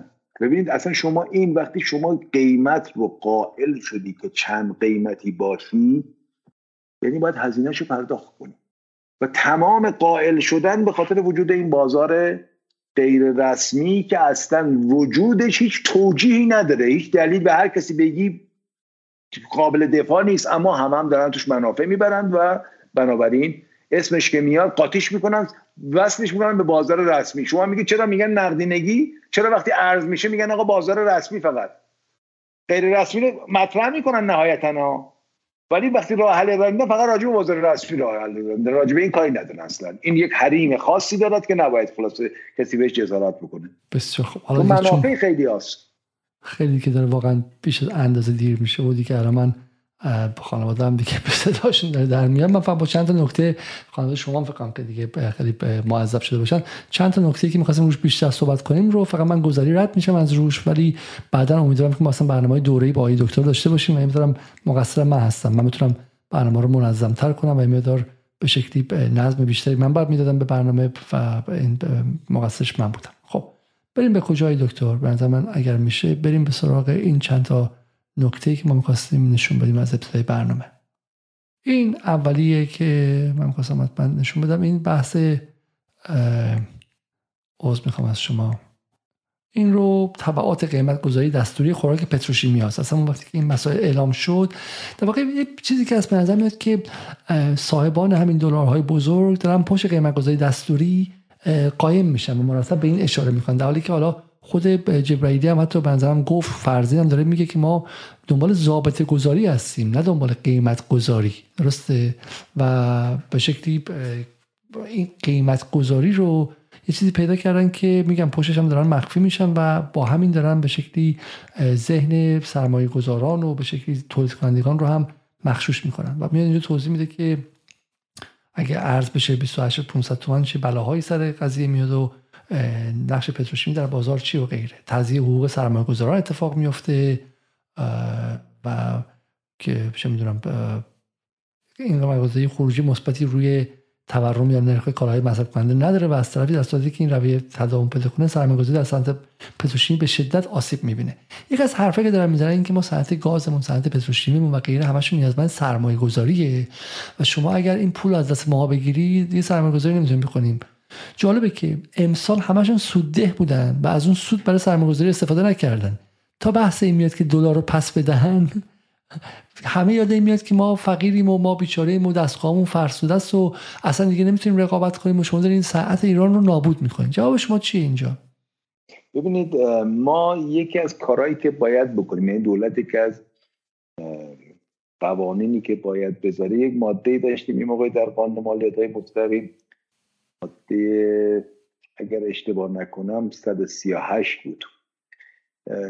این زمانی که نرخ مالیات تو ایران 64 درصد بود جمعا یعنی 54 درصد مالیات سود سهام بود و 10 درصد مالیات شرکت 64 درصد. یکی از کارهایی که اون زمان ما کردیم این اصلاحیه 138 بود که اعلام کردیم شرکت های تولیدی اگر چنانچه یک طرح توسعه ای رو داشته باشن ما حاضریم مالیات 64 درصد ازشون نگیریم. یعنی اگر 100 تومن سود کرده و 64 تومنشو باید مثلا شامل اون براکت بالا شده و باید به 64 درصد مالیات بده. حتی مالیات رو نده نگه داره در یک حساب تراستی در بانک. و خرج طرح توسعه ای بکنی که وزارت صنایع تاییدش می‌کنه. منتها ظرف پنج سال بعد خط تولید به نتیجه رسیده باشه. و الا مشمول جرایم فوق سنگین می‌شد که بسیاری از شرکت ها از این فرصت استفاده کردن. یعنی آمدن ارزم بزرگ شما خب در حقیقت دولت میگه من مالیاتم ازت نمی‌گیرم اما مجانی بهت میدم. سهم خودم و به شرطی که اینو برید سرمایه گذاری بکن. دولت برای اینها باید در حقیقت اگر دوچار مشکلات هستن یک سری تمهیدات اینجوری براشون ایجاد بکنه و بهشون میگه که شما خیلی عاشق سرمایه گذاری هستید بیاید یک صندوق تراستی درست می‌کنیم. یه بخشی از این صادراتتون رو شما بریزید اونجا. منم معادل همون مثلا به شما کمکی می‌کنم یا مثلا معافیتی بهت میدم یا یه چیزی. بریز تو این حساب بعدم برو طرح توسعه رو چی بکن؟ بیا از این حساب تراستی بتونید در حقیقت برداری و سرمایه گذاری بکنی. رو حرف که آقا من نیاز به سرمایه گذاری دارم بله داری. خب چرا چی نمی‌کنین چون می‌خوام برم ارز بخرم می‌خوام طلا بخرم می‌خوام بازی کنم می‌خوام خب این میگه که قیمت گذاری دستوری و نوسان نرخ ارز دومانه پیش روی تولیدن بعدی آقای بایزید مردوخی شما باید بشناسین قاعدتا. میگه که احتمال کاهش سرمایه گذاری با نرخ دستور دستوری ارز. حالا جالبه که صدا سیمام خیلی یک در مقام یک بازیگر حالا به من ایراد می‌گیرن یک جدال فکستنی. ما آدم متواضعی هستم خب هیچ توهمی هم درباره خودم ندارم خب. این جدال فکستنی که یک کانال یوتیوبی از صبح تا شب به ما ایمیل می‌زنن از دوست و آشنا که آیا علیزاده ما از شما توقع نداشتیم شما رسانه انگار من رسانه ملی هم تو خونم نشستم. خب با دوربینی که آقای مسعود گلسرخی به من قرض داده دارم باش اینو اداره می‌کنم. ما شما توقع داشتیم که شما سوگیری کنید. بعد صدا و سیمایی که با 7500 میلیارد تومن 7500 همت پول مردم ایران اداره میشه رسما یکی از موزگیران این دعوای اقتصادی فعلی. خب وایستاده اینجا یا میگه نقدینگیه بعدم این هر کنه قیمت ارز تغییر بدید فلان میشه. فقط هم یک جنس کارشناس برمیداره میاره. اون تلویزیون هم که جبرائیلی آورد تلویزیون افق بود که تازه احتمالا فشارم از بیرون نه از صدا بهش آورده بودن. برای همین بذارین که صدای متفاوت از جدال بیاد بیرون. جدال با یک کانال یوتیوبی با سی تا عضو بذارین که صداش متفاوت باشه. اینقدر بهتون سخت نگذره. خب میگن که آقا چرا دو طرف رو نمیاری؟ ببخشید ما سر قضیه امنیت ملی هم نمیریم مجاهد خلق بیاریم در مقابل مثلا یه چند کسی که طرفدار حضور ایران تو منطقه است بذاریم. این لزوما نداره که ما همیشه تعادل به این معنی برقرار کنیم. ای معتقدن که جمهوری اسلامی جائر باید براندازی شه. ای معتقدن باید ایران رو بهش ثبات بدیم. ما اینا رو با هم دیگه نمی‌ذاریم کنار هم دیگه. ما در جدال موضع گیری داریم. ما از ثبات ایران دفاع می‌کنیم. نه از براندازی حکومت. در مورد اقتصاد هم از شرایطی دفاع می‌کنیم که به ثبات اقتصادی برسه. تا این لحظه هم نشون میدادش که ما در جای درست ایستاده بودیم. با اینکه بزاعتمون حتی بزاعت دانش شخص من در مورد اقتصاد اونقدر نبود. اما با زحمت و سخت کورمال کورمال رفتن تا این لحظه در جای درست وایسادیم حداقل از نقدینگی نگفتیم. از این گفتیم که بحث ایران همین ولنگاری ارز و غیر است. آقای مردوخی میگه که میگه که بانک مرکزی و مرجع تعیین این ارز پاسخ داد. با چه معادله 28 و 500 رو به عنوان نرخ تسعیر ارز تعیین می‌کنید؟ مشکل از اساسی کشور کاهش درآمدهای ارزی است. تنها زمانی که چالش های صادرات نفت و گاز و پتروشیمی حل شه بسیار از مشکلات نیز بین خواهد رفت. همون برجام دیگه درسته؟ ایشون هم حرفش با همتی یکیه اینا هم دوره برمیگردن به این که اصلا تاثیر بازار آزاد ارز رو دارن ندید می‌گیرن. میگن آقا مشکل کشور کمبود عرضه ارز است. جلوی صادرات شما می‌خوای با قیمت گذاری بگیری. و و و و و. نه چنین چیزی نیست. مشکل کشور موضوع کمبود عرضه ارز برای صادرات نیست. ما مازاد تراز تجاری داریم. آقای بایزید مردوخی عزیز. مازاد تراز تجاری داریم. ما کسری تراز تجاری نداریم برادر. و نرخ دستوری درسته منم قبول دارم که اصلا این نرخ دستوری 28 500 چی از کجا در آوردید؟ معلوم نیست. رو چه حسابی؟ معلوم نیست. توی جلسه نشستیم یه مرغ رو دارم روزی دو تا تخم می‌کنه سه تا تخم می‌کنه دو تا و چند تا؟ تعیین شده. قبول دارم من اینو کاملا. و به هیچ وجه هم تاییدش نمی کنم اما بیایم شرایط حذف بازار چند نرخی رو با هم دیگه به این نتیجه برسیم. که اگر قرار است ارز در کشور به عنوان وسیله مبادله خارجی استفاده شود بذاریم فقط به این وسیله استفاده شود. حالا جملهش خیلی همون جمله ای که اقتصاد آنلاین در دنیای اقتصاد و اون یکی گسترش نیوز و همشون یه چیز میگن. میگه در حال حاضر باید در صنایع مثل پتروشیمیا سرمایه گذاری انجام شه و حتی ظرفیت تولید نیز افزایش پیدا کنه. در حالی که در شرایط کنونی و با اعمال نرخ تصنعی و دستوری ارز شاهد کاهش سرمایه گذاری ها و پایین آمدن درآمدهای کشور هستیم. ای وای. حالا اولا که نرخ دستوری و تصنعی این نرخ 50 هزار تومنه به خود شما نه نرخ نرخ پایین. به شدت تصنعی. من عرض کردم آقا هر کسی که مخالفه بیاد میگه اگه فردا امتیاز نقل و انتقال بدون ثبت این ازش بگیرید رو چند وای میسه آقا این دارایی هست یا نه آیدی ازش داره یا نه شما از کارگر مالیات می‌گیری یا نمی‌گیری یه سفته باز دلار و سکه بیا بگیر اون موقع ببین قیمتش چقدر میشه بریم نامه وحید جلیلی رو بخونید به حسین به شکلی به, به, مشاورین رهبری که چگونه از اینکه صدا سیما از عدالت دور شد و اینها. صدا سیمای وحید جلیلی از نظر اقتصادی هم و صدا سیمای علی اسکریه خب جفتشون طرفدار پتروشیمی هن. نه طرفدار محرومی نه طرفدار مردم ایران. طرفدار پتروشیمیا هستن. گزارش میرن آگهی می‌کنن برای پتروشیمی. جفتشون هم پکیج فروش دعوت می‌کنن. خب آقای وحید جلیلی شما عدالت خواهی؟ این صدا سیمای شماست. این صدا سیمای شماست. خب ایشون آقای پور ابراهیمیه. ایشون هم میگه دلار 228500 به رانت به رانت ختم میشه. خب رئیس کمیسیون اقتصادی مجلس میگه که اگر قصد داریم که سیاست های تثبیتی رو اعمال کنیم باز از ابتدا تا انتهای زنجیره این رسیدن تا تا رسیدن محصول نهایی به دست مردم صادقکار رضایتی تعریف کنیم. دقیقا حالا شما اینو میگی. میگی که این بحث قیمت گذاری دستوری هم یه بیب چیز دیگه یعنی دردسری که بعد همه جا باید باشه دیگه. تعذیرات را بیفته تعذیرات را بیفته. نداره. شما اگر می‌خوای مشکل رو حل بکنی مشکل رانت رو حل بکنی بیا مهمترین قیمتی که در کشورت مطرحه بحث ارز این رو تکنرخیش کن. مثلا کلا حل میشه. بعدا سیاست هایی که داری می‌خوای نرخ های مختلف اجرا کنی با سیاست تعرفه این کارو می‌کنی. نرخ نمی‌ذاری. که بگه آقا من نرخ ارز رو اینقدر نه. تعرفه یعنی نرخ های مختلف هست اونو اجرا کن. چجوری می‌تونی اجراش بکنی؟ تکلیف کار رو معلوم کن. ولی دکتر من درست می‌فهمم این پتروشیمی خیلی خاطر داره توی نظام ها؟ بله. بله. خیلی دخیلن خیلی درگیرن. یعنی همه همه بسیج شدن این هفته. این بله. فوشایی این فوشایی که من و جبرائیلی و به قلیزاد و اینا خوردیم و خود شما هم به شما خود کمتر آدم سختتر بهتون فوش دادن ولی این فوشا یعنی فوشا مجانی نیومده بیرون احتمالا نه؟ نه خیر. اینا بالاخره یا قبلا پولش گرفتن یا بعدش می‌گیرن. خیلی خیلی عجیبه من بسیج اجتماعی و چیز نکته دیگه من دکتر دیدم.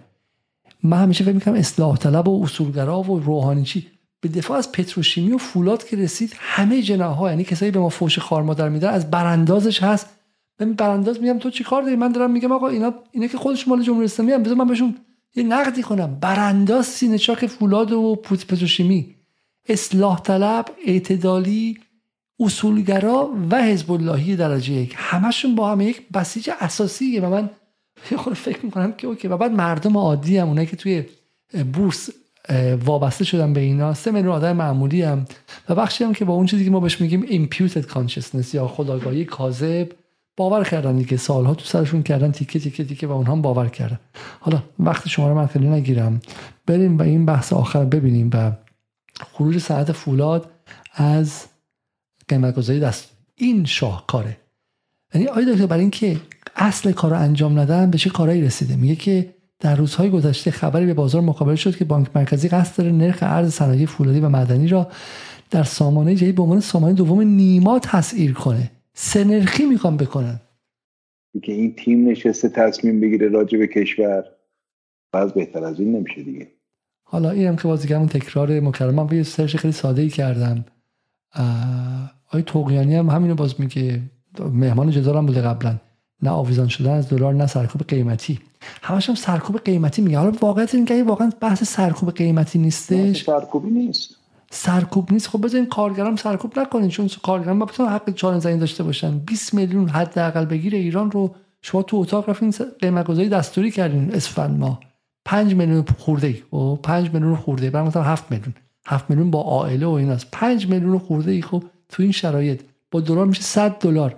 100 دلار رفتن قیمت گذاری دستوری کردیم. بتونن حداقل بیان بیرون سندیکا داشته باشن اعتصاب کنن بتونن مثل همه جای دنیا مثل انگلیس و فرانسه و آمریکا بتونن قیمت گذاری واقعی کنن. اگه با قیمت گذاری دستوری مخالفید. اونجا که می‌رسه قیمت گذاری دستوری خیلی هم خوبه.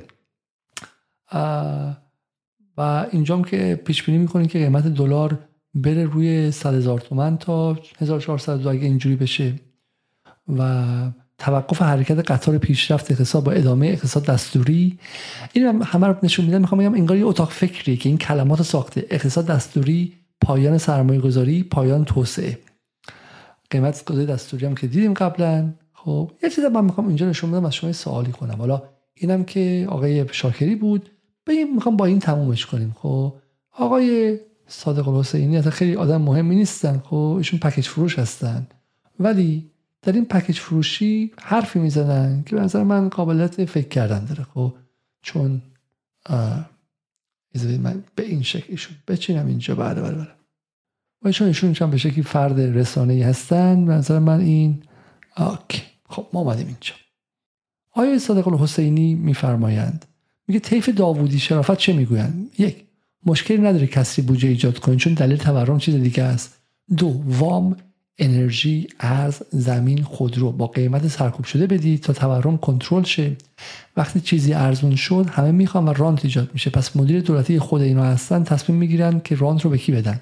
سه با این تورم اعتبار بانک مرکزی از دست میره و دلار میشه لنگر اسمی اقتصاد دلاریزه شدن.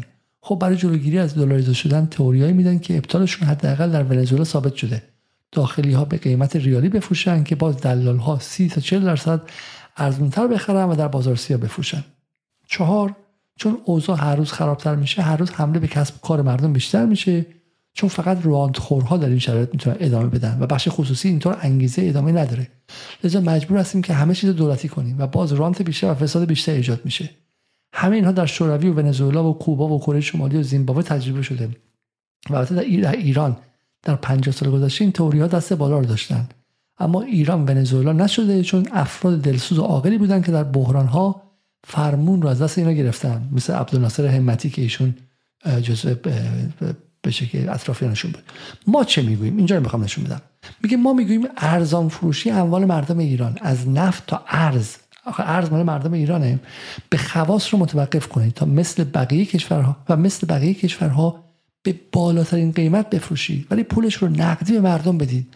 تا رانت و دلالی ایجاد نشه. داره سیاست پاپولیستی هم میاره که مخاطب رم نکنه و نترسه خب؟ تا قیمت های نسبی در اقتصاد از سیگنال دهی نیفتد و تا با کسری و با تا با و تا با کسری با کاهش کسری بودجه تورم کم شه. ما می‌گوییم مطابق تجربه موفق 180 کشور دنیا با این کارها بهره بهره هدف بهره هدف بهره هدف بانک مرکزی میشه لنگر اقتصاد نه دلار. و این راه خروج از سلطه دلاره. اما اون کارهای آقایون اقتصاد به سمت دلاریزه شدن کامل پیش می‌بره و اتفاقا سرکنجبی این صفرا خواهد فزود. جبرائیلی و علیز و داوودی و شرافت. پس جریان اول دنبال ایجاد رانت دلالی پروری و توزیع منابع از سوی مدیران دولتیه و جریان ما به دنبال از بین بردن رانت ها واقعی کردن قیمت ها و دادن منافع به صورت مستقیم به مردم. خوشمزه اینجاست که جریان حامی دلالی به جریانی که طرفدار از بین رفتن واقعی دلالی و رانتخواری میگه دلال. اینجا برای به ما میگه به ما میگه کمونیسم اسلامی. کمونیسم من بنده کمونیست اسلامی هم خب؟ نگاه شما به این چی دکتر؟ میگه که این جملهش خیلی عجیبه. میگه ما میگیم ارزان فروشی اموال مردم ایران از نفت و ارز رو به خواص متوقف کنید. ببینید ایشون نمی‌دونم حالا رشتش چیه من نمی‌شناسم ایشون دفعه قبلم صحبت کرده بود از چون ایشون ایشون هوچی اصلی رسانه این جریانه برای ما بهشون اشاره می‌کنیم. ببینید ارزم بزرگ شما ایشون یه سری مطالب رو مطرح می‌کنه خودش خودش هم نتیجه سری فروزی هم مثل خودش زمینی داره بعدم تو قالب اونها هم نتیجه می‌گیره بعدم خلاصه اعلام می‌کنه. اون چیزهایی که ایشون داره مطرح می‌کنه در حقیقت اساس نداره. اگر که توی چهل سال کسایی بودن که عقل داشتن و کشور رو اداره کرده بودن و کشور رو نجات داده بودند. خب بیان به ما بگن آخه توی چهل سال که ما سیاست پولی و مالی اصلا نمی‌تونستیم اجرا کنیم به خاطر که کسری بودجه داشتیم. یعنی شرط امکان اجرای سیاست های پولی برای کاهش تورم است که دولت کسب بودجه نداشته باشد که در هیچ کتابی هم نیست. این دیگه فرضی است که در حقیقت فرض کردن ما هم می‌فهمیم. و تمام کسایی هم که وزیر اقتصاد بودند و چه و چه اومدن اجرا کردند و نفهمیدن. مثل اینکه یه عده بودن اون یه عده کیان؟ زحمت اسم اونا رو بیارید که ما بتونیم در حقیقت کارنامه اون یه عده رو ببینیم. دوم که شما وقتی که میگید آقا اقتصاد بذارید قیمت گذاری کنه بله خیلی خوبه ولی شرط اون چیزی که تو اگر شما خواندید آقای صادق حسینی اون شرطش این است که اقتصاد رقابتی باشد که وجود خارجی ندارد. و وقتی که توزیع ثروت در یک جامعه از روی در حقیقت توزیع پسنداز ها احساس های بانکی شما می‌تونید یک برآوردی بکنید چون که دیگه شاخص دیگه ای نداریم از در حقیقت نحوه توزیع ثروت شما نمی‌تونید توی اقتصاد بگی بالاترین قیمت کالاهایی که محدودیت عرضه دارید رو می‌برید میفروشید و همه چی خوب می‌شود. خیر. بعدا اون موقع با پراید پنج میلیاردی مثلا مواجه بشید. بنابراین داستان ها رو جای دیگه تعریف بکنید. شما باید اگر بحث قیمت گذاری رو که به حساب می‌خواید بکوبید که اصلا ارز کردم مفهوم ندارد شما نمی‌تونید همزمان بحث مدیریت عرض تقاضا هم بکوبید. اگر این کار کردید معلومه که یا متوجه نیستید یا بالاخره یک اصلا ایشون میگن اصلا پراید ببندیم. ایشون معتقده که احتمالاً واردات هر کالایی که هر کالایی که تقاضا دارد ولی تقاضاش بیش از ارزش هست. در یه شرایطی که ارزم بزرگ شما توزیع ثروتی همچین وضعیتی است و می‌تواند به عنوان وسیله پسنداز و سرمایه گذاری مورد اقبال قرار بگیرد یعنی حدی برای قیمتش وجود ندارد. می‌تونی بالا ببری شاید چقدر خواستی تو این اقتصاد شما نمی‌تونی صحبت بکنی از رهاسازی و به بالاترین قیمت بفروش خب بفروش. پدر مردم همه جا تورم درست کن بعد اونور برو پولا رو بده مردم دوباره مردم برن. ببین بحث اینها اینجور آدم یا اون به یک صحبتی هم ازم به شما تلویزیون داشتیم با یکی از اساتید دانشگاه امام صادق که به حساب خیلی هم میشون روی بحث پول و بانک چی دارن؟ اینا پیشنهادشون این است که اگه خاصی خودکشی بکنی حتما تو تفنگ دو سه تا تیر بزن اگه اولی نکشتید دومی حتما بکشدید دومی نکش سومی حتما بکشدت یعنی راه که میدن این است که مطمئن باشی که کشته میشی بالاخره. نه. اصلا شما این دکتر اینو ببین شما این جمله‌ای که میگه ارزان فروشی اموال مردم ایران از نفت تا ارز به خواص رو متوقف کنید. این یعنی در واقع این کاملا پاپولیستی ها. یعنی رانت که هستش که. حالا خودشون هم بهشون چه آقا با بالا نمی‌خونه. آقا الان با بحث بالایشون که بحث قیمت گذاریه نمی‌خونه. اصلا اینا هیچ حرفاشون با هم تماما تناقض داره. چون یه چیز دیگه ای رو دنبال می‌کنن. پس این دنبال قیمت سازی هن ولی گران سازی گران سازی هن نه دنبال چیز دیگه نیستن. میگن آقا این, این, این یک رانتی رو برای یه دی ایجاد بکنیم اونا بخورن. برای چه کسانی؟ اینا اینا خودشون به ماها میگن راند خور. برای یه دی خاص.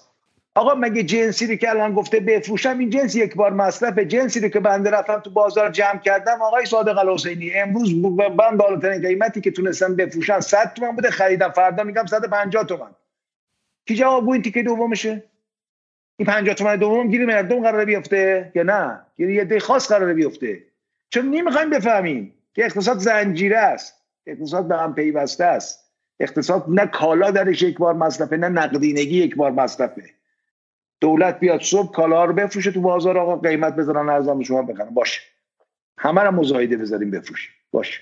بندم خریدم همه رو جمع کردم. فردا می‌خوام بفروشم دیگه. قیمت کردم دو برابر. خواستم بفروشم. رقیبی هم ندارم. این تیکه دومی که من می‌خوام بخورم کی قرار جواب جواب گوشه اون تیکه دوم کی؟ این گرون فروشی دوم و به بالاترین قیمت فروختن اینم گیر مردم قرار بیفته؟ آها. شما؟ پس من به این شکل بگم. در بازاری که امثال فولاد و بنیاد و غیره و یک در بازاری که 80 درصد به قول شاکری 80 درصد نقدینگی دست یک درصده دست یک درصد 80 درصد نقدینگی دست یک درصده برید حرفای صادق حسین ببین چه معنایی میده. از مردم حرف می‌زنه خب؟ ولی توی برای اون یک درصد حرف می‌زنه. چون اونها بازیگران خواهند بود. من 200 کیلو وزنمه بچه 10 سالم بچه 3 سالم خب؟ 5 به 15 کیلو وزنشه واقعا برابر باشیم. همه با هم برابر باشیم. خواص چرا باید رانت داشته باشن؟ چرا باید بعضیا امکان اضافه داشته باشن؟ بریم برابر. خب من بچه رو قورت میدم لهش می‌کنم نابودش می‌کنم. درسته؟ اینها از برابری در شرایطی حرف می‌زنن که در اقتصاد 1402 ایران هیچ گونه برابری وجود نداره و انحصارهای سنگینی وجود داره. دولت باید اتفاقا به کمک ضعفا وارد شه. از جمله صادرکنندگان ضعیف تولید کنندگان ضعیف سرمایداران ضعیف در وارد شه. تا اون بزرگان و انحصارگران نتونن از بین ببرنشون. برای همین میگه به کام مردم میگه به نام مردم ولی به کام پتروشیمی به کام فولاد به کام همون بزرگانی که پول این افراد بودن. بسیار خوب. این نکته جالبی بود. ولی نکته جالبش هم میگه. پس پس آقای دکتر شما برای اینکه این بحث تموم میشه شما دارید میگید که من مثلا به جنبندی خوب اینجا می‌تونیم انجام بدیم؟ و اونم اینه که تو این یکی دو هفته ای که ما با هم دیگه به شکلی صحبت کردیم و با دوستان دیگه هم صحبت کردیم هم اومدش اینجا. خب با دوستان دیگه هم صحبت کردیم یه اتفاقی افتاد و اون بود که این مخالفانی که دولت هر گونه اعمال حاکمیت کنه پشتشی قایم شدن؟ مرگ بر قدمت گذاری دستوری مرگ بر سوسیالیسم های مسلمان وارد شدن مرگ بر ارزانسازی از بین بردن صادرات و غیره. و شما گفتی که توی بازی اینا رفتن خطاست. اینا دارن هوچیگری می‌کنن. ما نمی‌خوایم ارزان سازی کنیم نمی‌خوایم گران سازی کنیم. ما می‌خوایم قیمت ها طبیعی شه. و اینها با دلار کارهایی کردن که قیمتش غیر عادیه ما اصلا به قیمت کاری نداریم. ما عرضه و تقاضایی که دست دولت رو می‌خوایم کنترل کنیم خب؟ برای همین شما اصلا میگید تن ندیم به زبانی که میگه قیمت گذاری دستوری کنیم ارزان سازی کنیم و گران سازی کنیم. درست فهمیدم من؟ دقیقا بله. پس ای در ایران امروز صحبت خیلی عده کمی هم هستن. ارزان سازی دلار می‌کنن. خیلی عده زیادی صحبت گران اینا صحبت گران سازی دلار می‌کنن. شما صحبت هیچ نمی‌کنید. شما صحبت می‌کنید که دولت جمهوری اسلامی موظف است که ارزش ریال رو ازش حفاظت کنه. حفاظت بکنه. بله. و اولین قدم اینه که از هر چیزی که جایگزین این پول ملی داره میشه جلوگیری بکنه. قانون قانون پول بانکی کشوره. من نمیگم اینا رو. قانون پول بانکی کشوره. آقا قانون اجرا کنید. آقای قوه قضاییه آیا کسی که قانون اجرا نمی‌کنه تو نباید دخالت بکنی. چرا باید دخالت بکنی؟ حالا رئیس کل بانک مرکزی رعایتش نمی‌کنه. دولت رعایتش نمی‌کنه. تو چی؟ تو بالاخره تو مدعی العمومی. آقا من کارگر دارم یک ماه کار می‌کنم. حقوقی که قرار بوده اول ماه بگیرم تا حقوقی که آخر ماه قرار بگیرم یه دفعه 5 درصد فرق می‌کنه. برای چی پول من باید بیاد پایین؟ چون قدرت خرید پولم اومده پایین. چرا اومده قدرت خرید پولم پایین؟ چون شما خاصی یه در میلیاردر بکنی یه ده بخورن برن. چون تو خاصی قانون رو اجرا نکنی مگه میشه همچین چیزی؟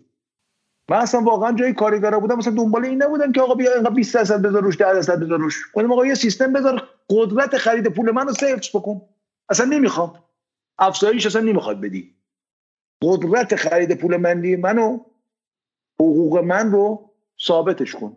افزایشش بده و ثابتش کن. افزایش هم نمی‌خواد بدی. چجوری شما می‌تونید که جواب بدید؟ بالاخره اون دنیای میگه آخرتی هستی که باید جواب بده. آخه این بنده خدا داره کار می‌کنه. از اول ما تا آخر ما. آخر ما که من دارم بهش حقوق میدم پولی که بهش میدم قول و قرار روز اول ماه ما نیست. چیزی که دارم بهش میدم ارزش کاری که کرده رو نداره. ده درصد اوف کرده. کی می‌خواد جوابگوی اینو باشه؟ چرا این اتفاق بیفته؟ چرا 5 میلیون کارگر از شما 5 میلیون کارگر هر روز طلبکارن؟ به خاطر سیاست های شما. چرا نمیاد درستش بکنی؟ چرا نمیری پول ملی رو حفظ بکنی؟ چرا 24 بار بهت گفتن تو 6 تا دولت 24 بار بهت گفتن گوش نکردی؟ چرا؟ بلد نیستی که راهش مشخصه.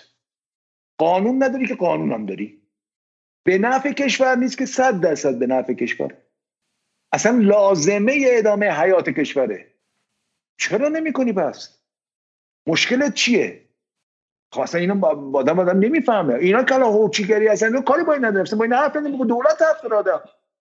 بسیار پس من به این جنبندی رو به پایان میرسونم و اونم این که زبانی که در این یکی دو هفته بعد از سخنرانی های خامنه ای در مجلس و غیره سخنرانی خامنه ای و مباحث دلارزادی از اقتصاد داخل ایران و بحث اینا مطرح شد. زبانهایی بود که تا حد زیادی فریب به شکلی گمراه کننده بود. دلار ارزان شود گران شود اصلا بحثی نیست. وظیفه دولته که از ارزش پول ملی حمایت کنه.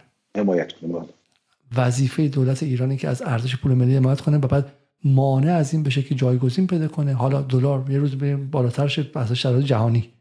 یه روزی ممکنه کمتر شه ممکنه فروش نفت ایران بیشتر شه کمتر شه فروش مسائل دیگه. هر ساعت ممکنه تغییر بکنه بکنه. ولی دلاری که برای واردات قرار استفاده شه. دلاری که برای واردات قرار استفاده بشه. دلاری که قرار ملاک صادرات باشد. شاید هر ساعت تغییر بکنه بکنه.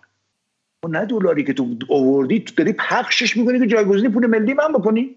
و تو بیخود می‌کنی همچی کاری می‌کنی؟ کی به تو همچی اجازه ای داده؟ بر اساس کدوم قانون داری پول ملی من داغون می‌کنی تو؟ آقای بانک مرکزی بر اساس کدوم قانون حقوق کارمند کارگر آخر ماه رو باید با اول ماش فرق بکنه؟ به خاطر که تو داری این کارو می‌کنی. تو شپ پول داری جایگزینی پول ملی می‌کنی. کی به تو همچین اجازه داده؟ دولت هستی کی بده اجازه داده؟ کدوم قانون بده اجازه داده؟ حالا که داریم میگی پس بگیم پس این بحث کارگران و در واقع تقاضاشون برای افزایش حقوق دو بار در سال ببین توهمه. ببین افزایش حقوق به قول کنز میگه آقا توهم پولی است. یعنی شما حقوقا رو می‌بری بالا هم هم خوشحالن.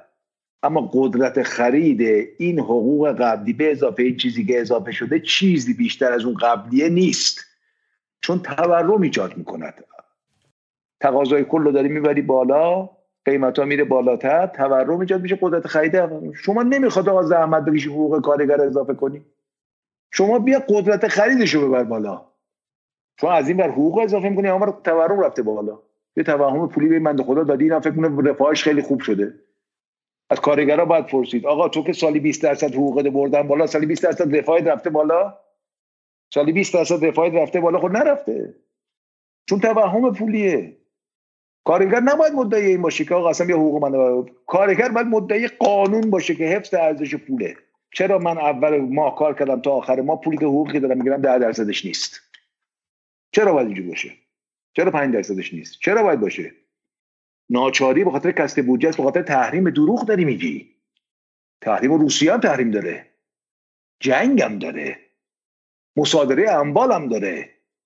چرا اون تورمش 10 درصده؟ چون 4 درصد. تورم من باید 50 درصد باشه. چون تو رفتی چیزی جایگزینی پول ملی نکردی. چی بدم چه اجازه داده؟ از کجا اومدی؟ برای چی کار کردی؟ و تو و تو به چشم, و تو به چشم 20 میلیون کارگری که هر ماه داری به واسطه این تورم از جیبشون میدزدی. یعنی اول سال رفتی با منت.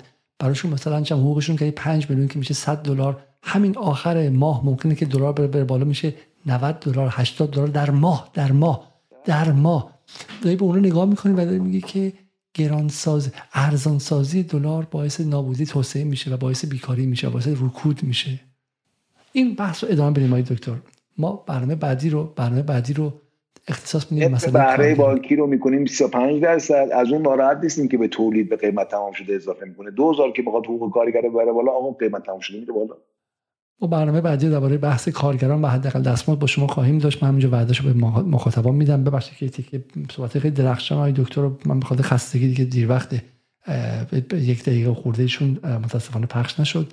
از شما واقعا تشکر می‌کنم. دکتر بسیار صبور بودید. من پراکندم صحبت کردم. از مخاطبانم عذرخواهی می‌کنم. منم ببخشید هی تکون خوردم چون گردنم و دیسکم عمل کردم. من ناچارم هی حرکت نه نه نه. خیلی خیلی ممنون که تا این لحظه بودید. خب شب و روزتون خوش و تو برنامه دیگر. خدا نگهدار. فقط قبل از رفتن برنامه رو حتما لایک کنید. قربان شما. به شما بخیر. خدا حافظ